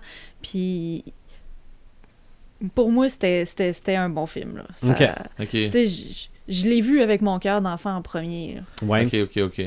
Astérix et les Vikings, c'est en 2006. Qui était euh, Astérix et les Normands, dans le fond. Mhm. Ouais. Mhm. Astérix et le domaine des dieux, on en parlait tantôt, c'est Ouais. 2014. Astérix et le secret de la potion magique, c'est cette année. Ça, c'est les films en Mais dessins c'est cette année, mais comme on disait tantôt, euh, Imaginatrix, ça disait tantôt que ça c'est supposé de sortir. Puis oui, j'ai souvenir que j'ai vu Ben, ça passer, j'ai que ça sortait passer là prochainement. aujourd'hui, quelqu'un qui avait des billets de cinéma puis Ah, qui, était, qui était en train d'aller Est-ce qu'on va l'avoir au. Québec? C'est ça, c'est que des Ah, fois, c'est en. France. Je sais pas si on va l'avoir au Québec. Peut-être. Ah, Mais c'est le temps ça. des fêtes, ça aurait bien fité. Ouais, hein, tout et tout. hein. Ah, J'aurais été voir ça direct en fin de semaine. En tout cas, oui. Pour ce qui est du live action, Ouais, parce qu'il y en a eu aussi. OK? Ouais. Euh, c'est, moi, j'ai, j'ai- j'ai vu le premier, puis encore là, je suis pas sûr. là. Ok. C'est ah, ben, au complet. là. Euh, c'est Astérix et Obélix contre César. Ça, c'est en 1999. Ouais. Astérix et Obélix, Mission Cléopâtre. C'est en 2002. Je sais très bien pourquoi je l'ai pas vu au complet. Je dois être tombé d'un pomme à voir Cléopâtre. là. OK? c'est- ils, ont, ils ont pris euh, l'actrice parfaite. Euh, Astérix aux Jeux Olympiques, c'est en 2008. Astérix et Obélix au service de Sa Majesté, c'est en 2012. Ça s'arrête là. Pour ce qui est du live action, je ne sais pas s'il y a autre chose de J'ai- Je prévu. les aime moins, eux autres. Ouais. J'ai... Ouais, j'aime mieux, j'aime mieux les Je bandes pense que c'est une que- question d'acteur. Oui. En ce Ouais. qui me concerne. Oui, puis c'est une, ac- c'est c'est une question aussi de ce qu'ils font de l'histoire. J'ai Ouais. tellement l'impression qu'ils qu'ils massacrent des histoires d'Astérix des fois. Là. Ben, comme dans euh, Sa. Majesté, euh, ils, ont, ils ont mélangé comme 3-4 albums là-dedans. Là. Ils- T'as t'as Ah. les. T'as les, euh, t'as ceux-là qui a- y avaient Ben, pas t'as Astérix peur. chez les qui- Bretons. Qui, ouais, qui- c'est ça. T'as chez les. Bretons, t'as chez ceux-là qui avaient pas peur, là, qui, qui voulaient avoir des ailes. là. Ben, c'est C'est chez les les Normands. Normands. chez les Normands. Ben, c'est euh, les Vikings, là, en, Mm. en, en BD, là, ben, je veux dire en animé. Dans l'animé, c'est les Vikings, mais Ouais, en, en album, c'est Astérix et les Normands. C'est ça. Mais c'est, c'est, c'est ça qu'ils ont. C'est ça. Ben, moi, ce qui m'avait dérangé entre le 1 et le 2, OK? Le 1, les personnages ont l'air vrais, OK? Dans le sens que Obélix, ça a l'air d'être du cuir, puis bon. Mais à partir du deuxième, je pense que les gens ont trouvé que les costumes ne ressemblaient pas assez à la BD. Ils ont plus l'air des cosplayers Ouais. à partir du deuxième, là, Obélix, là, euh, c'est tellement bleu, les lignes, puis tellement blanc. Puis dans le premier, c'est comme plus sale un peu. là. C'est ça. Euh, moi, j'aimais mieux le look du premier parce que ça avait l'air plus vrai. Le casting est là aussi. euh, Ouais, il y dans a le des premier, celui qui fait, qui fait César ressemblait à César en Ouais. tabarouette. Puis après ça, c'est devenu des acteurs connus en France là, qui Mhm. faisaient César. Que... Oui, oui, mais je veux dire, il y, a- il y a ça aussi qui. Je sais pas comment est-ce que ça marchait en, en. Europe. Euh, regarde, nos auditeurs euh, européens peuvent, peuvent nous le dire si ça marchait beaucoup ou pas. Euh, ici, euh, je pense que ça a arrêté beaucoup. Mhm. Les, les gens euh, dans, dans, la- dans- dans notre culture québécoise, là, on est beaucoup attaché avec euh, les animés qu'on voit dans le temps des fêtes. C'est ça. Ben oui, ben oui. Ben, D'ailleurs, Puis c'est pour ça qu'on parle d'Astérix aujourd'hui. C'est pour ça que j'en ai revu trois dans les deux derniers jours. Ben oui, c'est ça. Puis, tu sais, c'est pour ça que nous autres, on est, at- on est attaché beaucoup à, à l'adaptation euh, animée. Mhm. Puis quand on arrive avec l'adaptation euh, européenne en film, en real life, on va dire, real life action, euh, on, on a tous un bémol là-dessus. Ouais, ben c'est que là, je, je- je fais de la psychologie à 25 cents, là. c'est que c'est fait avec des gens qui sont près du public français. Ouais, qui nous Aussi, rejoignent peut-être pas c'est ça, peut-être. Mais, mais écoute, euh, moi j'ai vu Stéphane Rousseau arriver là-dedans, puis je me suis Ouais. dit, euh, moi à la Folix, là, euh, sortez-le de là, puis ça presse, là. OK. Ok, moi à la Folix, là, moi, euh, non. J'ai- pas aimé ce personnage-là. Puis assez que je me suis demandé, veux-tu bien me dire que c'est. Quelle sorte d'innocenterie qu'ils ont pensé là, à mettre ça là, en tout cas. Puis il y a un grand bout là où c'est que ça n'a pas de sens. Tu sais, quand ça se met à déconner, je me suis demandé à un moment donné, euh, ils ont pris quoi les réalisateurs là, quand ça se met à jouer au ballon, là, puis à se faire des passes, là. euh, Non, arrêtez là. Arrêtez là, vous êtes en train de dénaturer ça, là. Mm. Puis là, j'ai fait, non, Mm. regarde, ça marche pas, là. Fait que finalement, je vais me concentrer des sur les dessins animés. Good. OK? Euh, moi, ce que j'aime, quand on, quand on prend une BD et qu'on la met à l'écran, c'est qu'on sert de l'écran pour faire des choses que la BD permet pas. OK? Et j'en ai noté quelques-unes euh, par rapport au film que j'ai vu dans la dernière journée et que j'ai vu il y a un peu plus longtemps, c'est-à-dire les 12 travaux. Mais les 12 travaux, je me suis dit, on n'a pas le choix de parler de ce film-là, là. les 12 travaux d'Astérix. J'ai vu dans la dernière journée Astérix, le Gaulois, Astérix et Cléopâtre et Astérix chez les Bretons. Euh, Astérix, le Gaulois, c'est le premier. Euh, je connaissais pas le contexte. euh, c'est Fiston qui en savait plus que moi qui dit euh, c'est parce que Goscinny et Uderzo ils étaient même pas au courant que ce film-là était fait. Là. Je peux pas, je peux pas te dire. La, j'ai la pas le- première fois qu'ils ont vu, qu'ils, ont su qu'il y avait un film, c'est quand ils se sont fait montrer. Ah ouais. OK?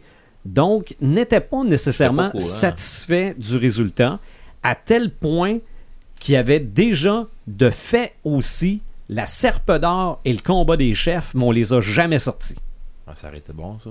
Ouais, mais avec la même qualité qu'Astérix le Gaulois.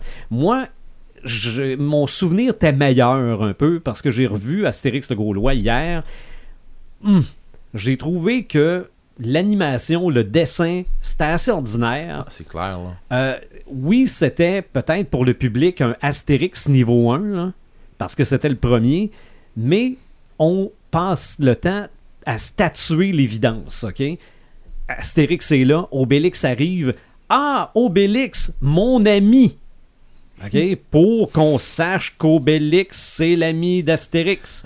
Euh, allons demander à Panoramix, notre, Notre druide, druide. qui est en train de chercher des ingrédients pour nous faire de la potion magique. Bon, là, à un moment donné, je disais, OK, c'est correct. Mais ce que j'ai remarqué là-dedans, c'est qu'à un moment donné, oui, Astérix prend un peu de potion parce que c'est le temps qui.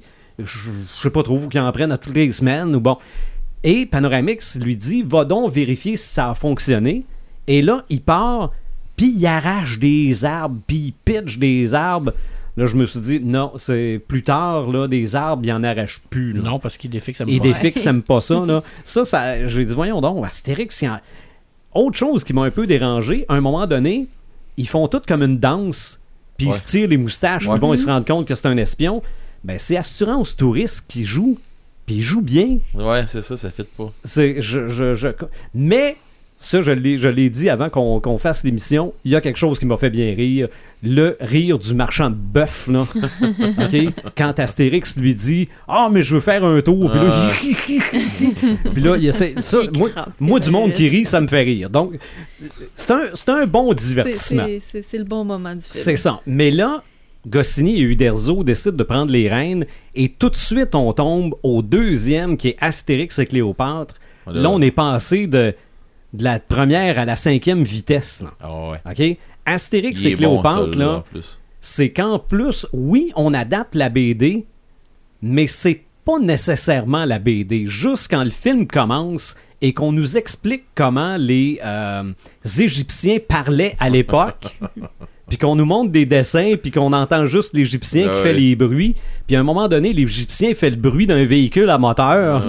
ça n'a pas ouais. Là, tu te dis, c'est sûr que ça a été uniquement créé pour le film. Ouais. OK? Euh, dans la bagarre contre les pirates, la première bataille contre les pirates, là, c'est un show d'effets sonores. C'est un spectacle auditif. Je suis sûr que je, je leur ferais là, la bagarre les yeux fermés, puis je vois une bagarre dans ma tête. Ah oui. OK? Euh, Astérix qui s'échange un romain avec Obélix, que Astérix donne une claque, Obélix donne un coup de bédaine, Astérix donne une claque, donne un coup de bédaine, puis après ça, dans le fond du bateau, puis le piano qui repart, euh, c'est...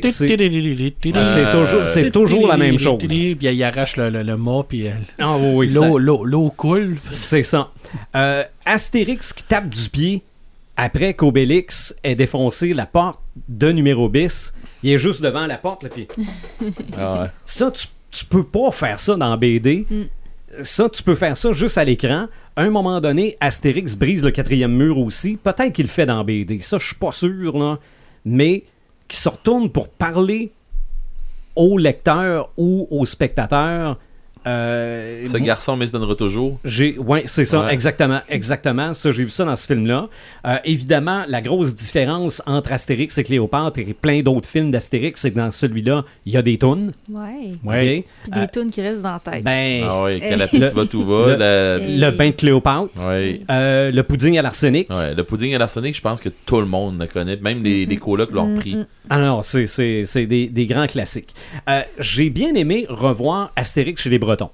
La seule chose que j'ai pas mon aimé, préféré, moi. ouais, mais tout de suite en commençant, moi j'aime mieux le thème d'Astérix dans Astérix et Cléopâtre. Ouais.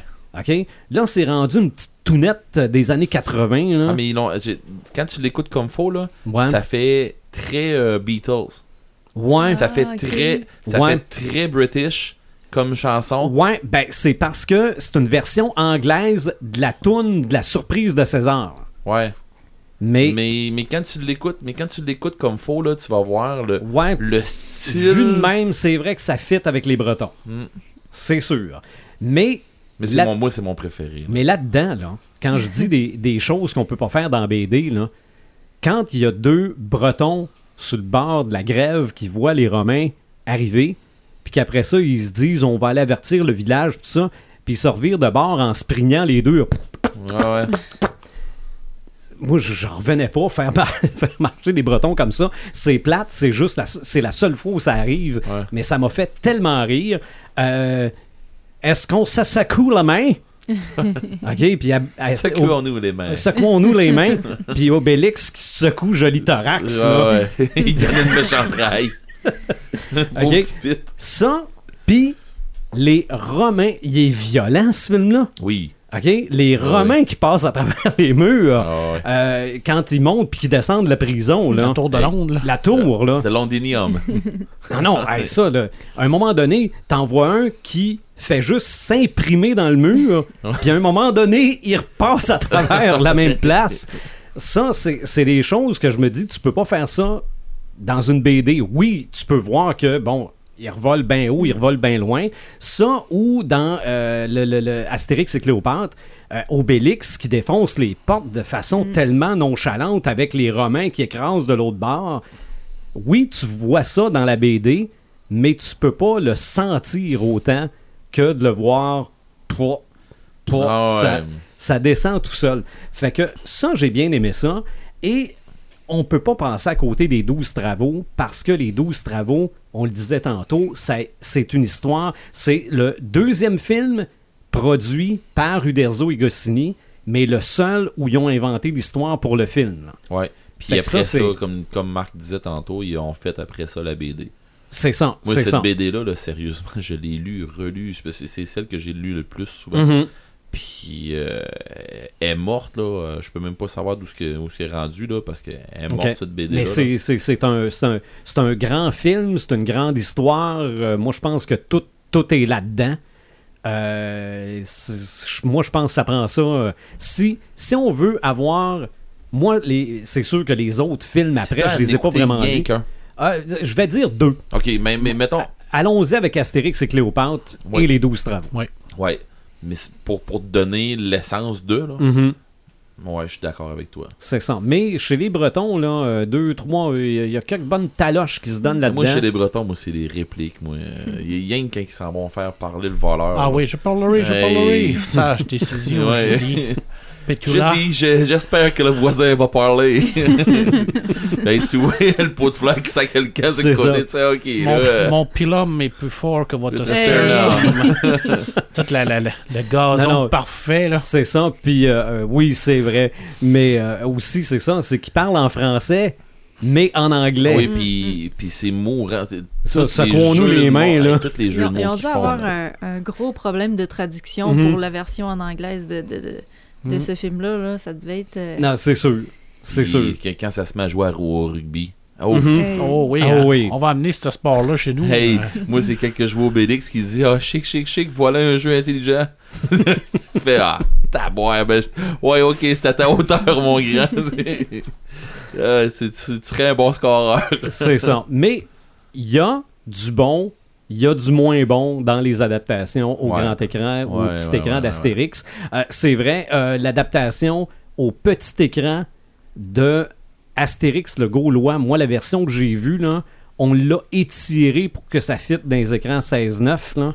Ok. Ça, j'aime pas ça parce qu'au départ, c'est carré. là. Ouais. C'était fait pour les petits écrans.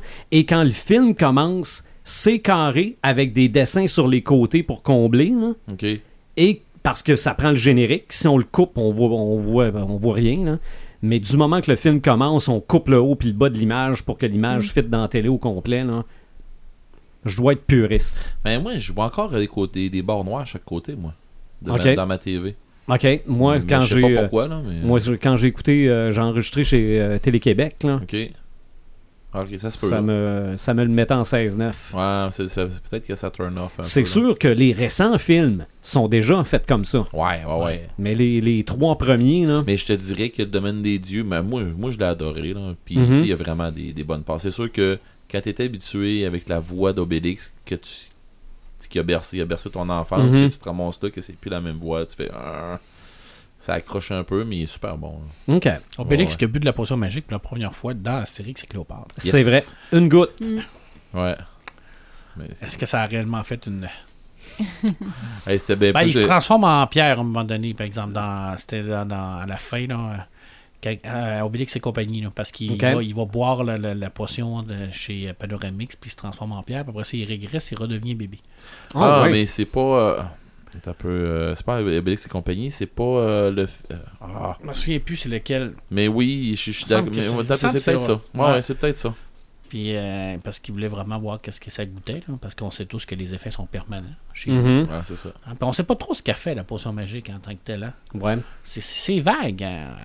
elle rend fort, mais est-ce qu'elle rend vulnérable? Ben, c'est pas. c'est- c'est- puis Ouais. tu peux te poser cette C'est question-là on- quand, tu- quand t'écoutes chez les Bretons ou qui c'est qui euh, leur donne du thé, puis ça fait à peu près la même affaire. Ouais, Mhm. euh, c'est ça. Fait que Ouais, mais il y a beaucoup de mental là-dedans. Hey, c'est Ouais, ça. ok. Mais est-ce Parce qu'il y a que- du mental dans la potion Panoramix? Peut-être parce qu'Obélix, c'est souvent du mental aussi. Ouais. Obélix, des fois, là, il se traîne les pieds, il a plus envie de rien. Puis, d'après moi, il serait plus capable de lever sa tasse. Là. Ouais, mais, motivation. mais si on dit il y a des Romains, Ouais, là, c'est- ça, ça vient, de- ça vient C'est- réglé. Ouais, ouais. Des pirates. c'est réglé. Ou des, Des pirates. Ou des pirates. Ou une goutte de potion. Ouais. Chasser les sangliers. Mhm. Non, non, euh, Mais pas à la, cran- à la sauce à la menthe. non, c'est pas bon. Non, absolument pas. Ou de la cervoise tiède. Non. En matière de d'immersion, de jeu, de, de... y en a-tu tant que ça du stock d'Astérix? Oui et non. OK. Euh, ok, on, mettons, on va jaser de cosplay. Ben, c'est clair, là, du monde qui vont faire du cosplay. Euh, moi, j'ai vu. Puis, puis j'ai pas, j'ai, j'ai pas été me chercher des images, tout ça, parce que je veux dire, euh, normalement, tu sais, je vais vous montrer une image, euh, Mhm. allez le chercher sur Internet, vous allez voir. là. Mais moi, j'ai vu. euh, curieusement, j'ai vu des filles faire des Astérix qui étaient vraiment très bien. Euh, j'ai vu des Astérix, j'ai vu des Obélix, ça fait comme ça. C'est dur un peu de rendre ça. euh, tu sais, c'est- ça fait toujours un genre de gros costume qui a l'air de. Tu sais, les costumes gonflables sumo, là. Ouais, ouais, ouais. Ça ressemble un peu à ça, où ça fait comme un costume de mascotte, parce que un Astérix, des, c'est plus faisable. des perruques en laine. Ouais, c'est ça. Des affaires comme ça, c'est. ok, mais euh, tu sais, je me suis pas attardé à ça beaucoup parce que je veux dire, du cosplay, il s'en fait, puis c'est- plus facile à faire. Tu sais, peut-être en parlais tantôt euh, dans Astérix, le, le deuxième Astérix et Cléopâtre, que les, Mhm. les costumes, ils ont l'air plus euh, de cosplayers des Ok, fois ouais, que. Mission Cléopâtre. Mission Cléopâtre, euh, ouais, ouais. c'est ça. Ok. Qui ont l'air euh, plus de cosplayers. Puis effectivement, tu sais, les cosplayers vont, vont s'attarder à avoir des, des, des, des costumes flamboyants. Puis qui vont être avec des, des, des Mhm. couleurs très. Euh, dire sharp, là, mais très définies. Puis euh, tu sais, qui sont à couper. Là, puis de toute façon, Imaginatrix va me dire la même affaire. Là, tu sais, c'est, c'est dans ce style-là, le Mm. cosplay. Puis. euh, non, puis j'ai été, j'ai été vérifier un peu, tu sais, des figurines, là, euh, tu sais, Ouais. comme ils ont fait les mêmes, les mêmes figurines que, que les Schtroumpfs, puis des affaires Mhm. comme ça, euh, que, que, que Peyo avait sorti, puis des affaires Ouais. comme ça. Euh, J'étais allé voir, j'ai dit peut-être bien qu'il y a des figurines de collection qui vont chiffrer une affaire de fou, puis pas tant, je veux dire, euh, tu sais, oui, ça frôle le 300, puis des affaires de même, ça dépend qu'est-ce que tu vas te ramasser comme figurine, puis tout.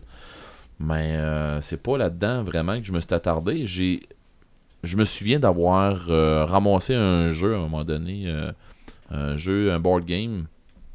Euh, j'ai pas assez arrêté sur les board games euh, là-dessus. Peut-être qu'il faudrait qu'on on pourrait faire euh, une recherche là-dessus. Il y aurait peut-être de quoi sortir. Mhm. Euh, par contre, euh, moi, je me souviens d'en avoir vu un, puis c'était un genre de. c'est sûr qu'il sort. je suis pas sûr qu'il n'y a, pas un Monopoly Astérix, mais je pense qu'il y a un Trivial Poursuite Astérix, au même titre qu'il y a des Trivial Poursuite à pas mal de. à, Ah tout- ouais. à toutes les sauces. Par contre, moi j'ai déjà vu un jeu, un genre de jeu. Hum, tu ramassais des serpes, euh, tu avais, avais une figurine, tu ramassais des serpes. C'était un genre de jeu, euh, pas serpent à échelle, là, mais tu suivais un, euh, un petit peu comme euh, Destin. Ok. Tu suis, t'as un genre de trajet, puis c'est le premier rendu au bout, puis tout ça, puis là, tu pognes la potion. On a fait dans le même, là. Mais j'ai jamais vraiment joué parce que c'était un jeu que j'ai vu dans une friperie, puis que j'ai fait, ok, ça a l'air de quoi, puis, puis finalement, euh, il manquait la moitié des morceaux. Ah bon, ça. Fait que, ouais. tu fais, ok, il n'y a même pas le livre pour jouer. ça. Fait que Tu tu sais fais- que ça existait, non, mais. Ouais, c'est ça. Je sais que ça existait. Puis j'ai jamais vraiment vu de quoi que. Waouh, ça là, c'était un must Mhm. à avoir. Sinon, euh, moi, mes premières expériences avec euh, en jeu avec Astérix, c'est euh, avec le Commodore 64. Euh, ben, avant ça, même, c'était avec le Atari 2600. Hi. Ouais. Ok. Avec l'Atari 2600, il y a eu un jeu, euh, c'est en 83 qui est sorti, là, mais moi je me souviens pas en quelle année que je l'ai vu. Euh, C'était un jeu qui ressemblait à Frogger. Même principe que Frogger, là, euh, tu sais, qu'il faut que tu traverses, là, euh, Ouais. pour, pour ceux qui, qui savent pas c'est quoi Frogger, là, euh, vous avez pas le même âge que moi. J'ai pas le même âge que toi. non, non, mais c'est parce que c'est une grenouille dans le fond, qu'il fallait que tu te fasses traverser le chemin, puis il y avait des véhicules qui passaient. Même principe que ça un peu, sauf que c'est une tête d'Astérix, puis il fallait que tu prennes des potions ou quelque chose comme ça. Puis ils ont eu un même, le même principe un peu aussi avec un jeu d'Obélix que. Mais j'ai- moi j'avais vu Astérix. Puis c'est pas. C'était ordinaire. Très très beaucoup Ouais. ordinaire. Sinon, euh, après ça, moi j'ai tombé avec le Commodore 64 quand j'ai eu mon Commodore.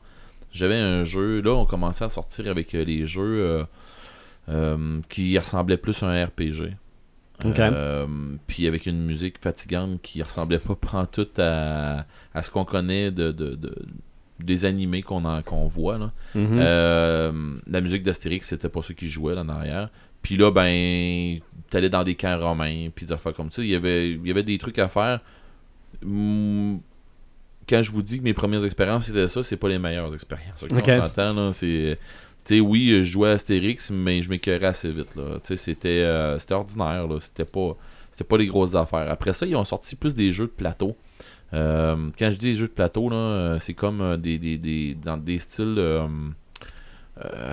Mario Bros, des affaires comme ça. là, Ok. ok, euh, Mario Brothers, tout ça, dans le style de euh, où que tu, tu te bats contre des, des, des, des Romains ou contre Mhm. des Égyptiens, des affaires de même, en t'en allant, pis tout. Pis ça- y- beaucoup de jeux ont viré autour de ça. Avec les années, puis c'est juste les graphiques qui ont avancé. Sinon, ben, il y avait, euh, tu sais, ils ont essayé d'avancer dans, dans, dans la technicalité du jeu, mais c'était c'était pas ça. Jusqu'à temps que Konami, en 92, que j'ai vu, euh, ils ont sorti un jeu d'arcade. Puis euh, on s'entend que même si c'était Atari ou Konami ou whatever quoi, ils ont sorti des, des super de bons jeux. Puis ils ont sorti un, un jeu d'Astérix, ça s'appelait Astérix.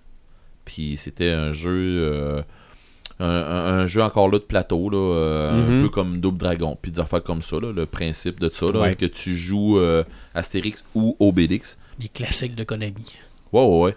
Puis c'est, comme tu dis exactement ça, c'est des, des, des classiques de Konami qui ont fait aussi dans ce temps-là, euh, je dirais pas contrat, Contrat. c'est ça, qui est le... Le fameux code de Konami. Oh, oh, Bobo, gauche droite, gauche droite, au BBA. Ah, OK. Qui te donnait, une, qui te donnait des vies supplémentaires. Ah, ouais. Ouais. Je Euh, ne le connaissais pas. Ouais, ben, c'est le code de Konami. Euh, ouais, les, les vrais gamers le savent, ça, c'est... Ok. Mais bon. Euh, tout ça pour dire que, c'est ça, ils ont sorti un super de bon jeu, puis pour vrai, euh, des, des graphiques qui, qui s'adaptent, euh, tu sais, qui ressemblent à ce qu'on voit un peu en animé. Euh, les graphiques, ça, ils étaient très bien, mais en, quat- en 92, on parle, là, tu sais, ça fait que on, on avait de quoi de- de- C'est d'excellent. ça, mais là, tu parles d'arcade, c'est pas c'est c'est sorti en... Exactement. Je, je parle d'arc- de- C'est ça, d'arcade. c'est pas sorti en console, ça. Mais non, mais ils en ont sorti des, des versions console qui y ressemblaient avec euh, la SNES, la NES, puis Ok. des affaires comme ça. Euh, puis la SNES, c'est elle qui y ressemble le plus après ça. OK. Puis, euh, Sinon, ben, peut-être disponible en émulateur. Là, ou- ben, c'est ça, que c'est là que je m'en allais tantôt. Les gens qui, qui, qui ont des émulateurs ou qui ont. euh, euh, parce qu'il y en a des, genres- des genres de grosses consoles qui emmènent des émulateurs, tout ça, là, qui Mhm. font de quoi de bien. Puis, oui, euh, j'imagine qu'on est capable de l'avoir, Astérix. Puis, il a l'air très bien. Tu sais, je veux dire, j'ai, je me souviens de l'avoir vu, je me souviens d'avoir joué, mais mon souvenir est trop loin pour savoir exactement que, où je me suis rendu, qu'est-ce que j'ai fait, puis ainsi de suite. Ça fait trop. euh, parce que je me souviens qu'à un moment donné, euh, mon, mon père est camionneur, puis j'embarquais une fois de temps en temps avec, puis je, je suis pas sûr si c'est pas au Saguenay ou de quoi- quelque chose comme ça que j'ai joué dans une arcade euh, un soir qu'on est qu'on était à attendre pour rentrer chez un client, puis finalement c'est ça, j'avais vu ça, ce jeu-là. Fait que je me souviens pas exactement c'est quand est-ce, mais bon, euh, je me souviens d'avoir joué à ça. Euh, sinon, ben, allez voir sur. euh, ça dépend quelle sorte de tablette que vous avez, si vous avez Android ou euh, Mac, iOS. mais sur les systèmes d'exploitation Android ou iOS, vous êtes capable d'avoir des, jeux. genre, on avait déjà jasé dans les Simpsons, un genre de jeu où ce que tu pouvais faire l'expérience de monter ton Springfield à toi, tout ça. Bon, ben, c'est le même principe un peu. Là. Tu vas remonter, tu Ok, peux tu peux faire monter ton village. le village, puis Un tout genre ça. de SimCity, là. Ouais, un genre, oui, un genre de, de, de ce style-là un peu, puis là, ben, t'avances dans tes, dans, dans tes trucs, t'as des missions Mhm. à faire, puis t'as des... OK. Fait que, euh, oui, euh, sur iOS, puis il y a, il y a d'autres petits jeux aussi, euh, je pense qu'il y en a sur iOS, là, celui que je suis en train de parler, c'est Asterix, Asterix and Friends. Puis là, dans le fond, ben, tu, tu- comme, je disais, comme on disait, là, tu peux, mon- tu peux faire ton village, puis ainsi de suite. Puis, il y a. euh, j'ai vu aussi des trucs sur euh, iOS et sur Android qui ressemblent étrangement aux jeux d'arcade. Qui, euh, qui ont essayé, je pense qu'ils ont essayé de, de- de refaire quelque chose qui peut ressembler à ça. Mhm. Mais pour les jeux, il n'y a, y a pas eu. Ben, il y a le jeu tantôt là, qu'on parlait dans le pré-show. Il y a quelqu'un qui disait ça, qui attend le Astérix XXL 2. OK. Euh, je sais pas si je sais pas comment il va s'appeler exactement. C'est-tu XXL 2, je sais pas là, mais Ouais. mais il y a un jeu qui va sortir sur la Switch. Euh, sûrement qui je sais pas, là, j'ai le feeling que ça va ressembler étrangement à un jeu arcade. OK. Parce que pour vrai, c'est pas mal le, le best qui est sorti ce jeu-là. Puis le jeu en arcade, là, comme je dis, là, c'est. Ça se raccroche, ça s'approche vraiment beaucoup des animés qu'on voit là, où que ils ont une mission à faire, puis euh, ils cassent la gueule aux Romains en avançant, puis tout à coup, ben l'histoire avance, puis c'est plus des Romains, c'est telle autre affaire. tu sais. Fait OK. que c'est dans le même principe que ça. Là. Fait que euh, j'imagine qu'ils vont, ils vont sortir de quoi de bien. Puis de plus en plus, euh, euh, Switch, ben Nintendo avec, la- avec leur Switch, s'en vont cher- chercher une clientèle autre Mhm. qui était qui était pas bien servie avant, je crois, puis qui sont en train de se faire une autre clientèle. Fait que, euh, tu sais, on parle de, de Super Smash Bros. que Mm. c'est pas un jeu de combat comme on est habitué de voir, mais où ce que c'est que tu peux avoir Mario qui se bat contre Pikachu, puis ainsi de suite. Ah ouais. Là, euh, chaud du coq à l'âne, là, mais ils sont capables d'aller chercher d'autres mondes avec ça, au lieu d'aller chercher encore des jeux trop enfantins, des fois, où ce que tu dis, ben, coudonc, je peux-tu avoir un jeu maintenant qui va être. C'est ça.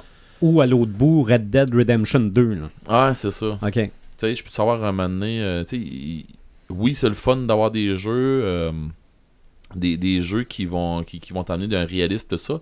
C'est le fun aussi d'avoir des jeux réconfortants. C'est ça. Et je pense qu'ils vont aller chercher, euh, je vais le dire, moi, on va le dire de même, ça va être un, selon moi, ça va sortir un jeu réconfortant. Hein, juste, juste donner des taloches aux Romains. Là. Ah ouais, tu sais, de Hein? pas te casser la tête, tu sais, au même titre que, ah, on va aller écraser des tortues avec Mario, sais. Ben, c'est le même principe que ça, c'est Ah ouais. carrément ça. Ah ouais. Fait que c'est pas mal ça. Et sortir de quoi qui est vraiment big là, en jeu, là, j'ai pas vraiment trouvé grand chose de Ouais. raide, là. Mais trouves-tu qu'il y a du potentiel dans l'univers d'Astérix pour faire plus que ce qu'on a là? Oui, oui, mais non. OK? Euh, J'aime ça croire qu'il y a beaucoup de, de, de, plate- de- plateformes pour, euh, qui pourraient s'ouvrir à Astérix. Mais à un moment donné, euh, moi, Astérix, ça reste les animés Mhm. puis la BD. OK. Mais ça, c'est ça c'est moi, là. Je veux dire, euh, jouer du cosplay de ça, ben, c'est correct. que Jouer des cosplays d'Astérix, des fois, je me dis, c'est ouais, correct, là, mais comme on dit tantôt, les cheveux en laine, là, me semble que, ouais, C'est ça. c'est boboche, là, ou je sais pas Ok. trop, là. Mais tu sais, il y a des fois, je me dis, quelque part, euh, coudon, euh, Mais tu irais pas faire du grandeur nature déguisé en forgeron pour casser la gueule au gars qui vend du poisson? non, mais je vais faire un vrai GN tant qu'à ça, là. Tu sais, je veux dire, euh, Mais en même temps, le monde embarquerait tellement dans leur rôle, là, je veux dire. Tout le monde, tout le monde, on écoute les films d'Astérix, c'est en site, puis on peut pas s'empêcher de lâcher des, des répliques de, Ah de ben, Gaulois, euh, puis c'est clair, là. c'est- c'est c'est clair que s'il y avait juste un, un, un jeu de rôle sur table ou quoi que ce soit... euh, Mais il a déjà sorti quelque chose euh, comme jeu de rôle, si je, si je me trompe pas. Puis je suis pas sûr si ça a pas sorti avec euh, euh, GURPS, là, qui. euh, c'est quoi C'est Global. euh, General Role General- Playing Universal System. General Universal Role Playing System. System. OK? Fait que. Jeu de rôle universel. C'est ça. Puis, ben. euh, je- Puis qu'il y aurait peut-être quelque chose d'Astérix là-dedans. Ouais, mais c'est parce que euh, GURPS, ils ont, ils ont tellement sorti de trucs à côté avec euh, Green Ronin aussi, qui ont fait euh, vraiment beaucoup de, de trucs qui, qui ont comme pas de sens, là, qui, qui viennent accrocher un peu n'importe quoi. Fait que ça me surprendrait pas que GURPS ont fait quelque chose là-dessus. Sinon, ben, s'il y a quelqu'un qui nous entend puis qui fait Hey, oui, oui, oui, il a sorti un RPG là-dessus, Ouais. un jeu sur table, puis que c'est pas GURPS, c'est un tel, ben, ramenez-moi à l'ordre, dites-moi les. Ça, c'est- Page Facebook ben du oui, ben oui, ben oui. Je veux dire, euh, j'ai pas science infuse, c'est loin de là. là. Mhm. Je me trompe une fois de temps en temps. Là, Ouais. euh, mettons. Oui. Hey, avant nos samalumes, ça m'éteint. Ouais. On fait-tu, on a-tu deux, trois autres Ben oui, noms de... hey, oui. Tantôt, Hein? euh, Joël nous parlait de Jules César avec ses, ses euh, déclarations choc, Mhm. hein, parce qu'on s'en rappelle. Alors, je vais vous en nommer quelques-unes. Je vais essayer de tasser le micro pour que je puisse les voir, parce que je suis pas super habile avec mes mains. là. Alors, euh, le, le Veni, Vindi, Vici, il le dit souvent, mais il- des fois, il le dit avec prestance, mais des fois, il perd Mhm. un peu les pédales. OK. Fait qu'il a déjà dit dans Veni Vindi, je, j'en accrois, je n'accrois pas mes yeux. Ça, c'est dans le gladiateur. Veni Vindi Vici et eux, ils rigolent. C'est étrange, j'ai envie de me faire un poisson grillé. Ça, c'était dans la- les lauriers de César. Va voir chez les belles si j'y suis. Ça, c'était une de ses répliques qui était quand même assez culte. Et puis, euh, ce qu'il y avait- euh, oui, Veni Vidi et j'ai compris dans les boucliers d'Averne. Alors, Jules César, c'était vraiment un personnage qui, qui perdait un peu ses. euh, Hey, ça me dit rien, ça, les boucliers de Verne. Non? Donc, Ah, ben, c'est sérieux, je les ai pas toutes- tous tous lus. Fait que, euh, en, en refaisant ma collection, je Mhm. suis content, tu penses que je, les- Ben les ai oui. pas toutes lues. hein, Fait que, euh, on va Les- triper, les- là. le nom des Romains, des fois, sont un petit peu plus longs, un petit peu plus difficiles à, à, à prononcer, hein, parce que je vais essayer de, de- de le faire correctement pour pas avoir l'air d'un fou. Euh, Titus Residus dans les lauriers de César, qui est quand même assez drôle. Il y avait. euh, il n'y a pas de bonus. euh, Caius Bonus, bien Ben entendu, oui, qui ben était oui. dans, dans les Gaulois. Stradivarius, dans la Zizanie. Caligula, Alvana, Gom, Alvana Gom Kentepus. Celle-là, je ne l'ai pas encore compris. Quand tu vois qu'il y en a que je comprends pas encore, c'est bien. On va essayer de, de se forcer. euh, Faut que tu le relises. Caius Eucalyptus, Les Caius Pupus qui étaient Ouais, dans ouais, les Caius travaux. Pupus. hein. Po- Pons Penat. Ouais. Je pense que ça, c'est euh, Volgan Amadeus. Tadvirus. Ok. Excusez, là, je les trouve toujours aussi longs. Tullius Mordicus. Alors, on, on voit là qu'il joue beaucoup. Puis, comme, euh, comme on disait tout à l'heure, quand on change là, dans, les, euh, dans les différentes parties, là, dans exemple, cours de tennis en Égypte, euh, tournevis, numéro bis, tu l'as nommé, Mhm. euh, mise en pli. OK. Excusez-moi. Puis, je terminerai avec les. Euh, Ah non, je, euh, je vais. Je vais que- pas part sur quelque chose, je vais essayer de trouver les. les, les, euh, les- les Corses. En Corse, il y a- y, y quelques noms assez, euh, assez corsés. je. OK. Ça sera pas... Ah oui, je, je les ai ici. Ramolix. Excusez-moi. Café Olix. OK. Figentélix. Puis Chipolata. Je, je me rappelle pas de ces personnages-là. Faut que je le relise, moi Euh, aussi. Il y avait les chefs de clan, bien entendu, qui avait Siphonix, euh, Austerlix, Paléontologix, Errata. En tout cas, c'est il y en a là, des tonnes et des tonnes. Écoute, là, en Belgique, bien entendu, on avait Nicotine, OK. qui était Mannequin, le petit garçon. Euh, Mou- Moulifix. Botanix, bien entendu, qui est un classique. Alors, on peut on pourrait en nommer là, jusqu'à demain matin. là. Mhm. Les jeux de mots qu'il y a dans Astérix, ça, c'est incroyable. là. Et on peut s'imaginer des tonnes que, et des tonnes et des tonnes de jeux que de mots. tout ça a été inventé devant une coupe de bonnes cervoises.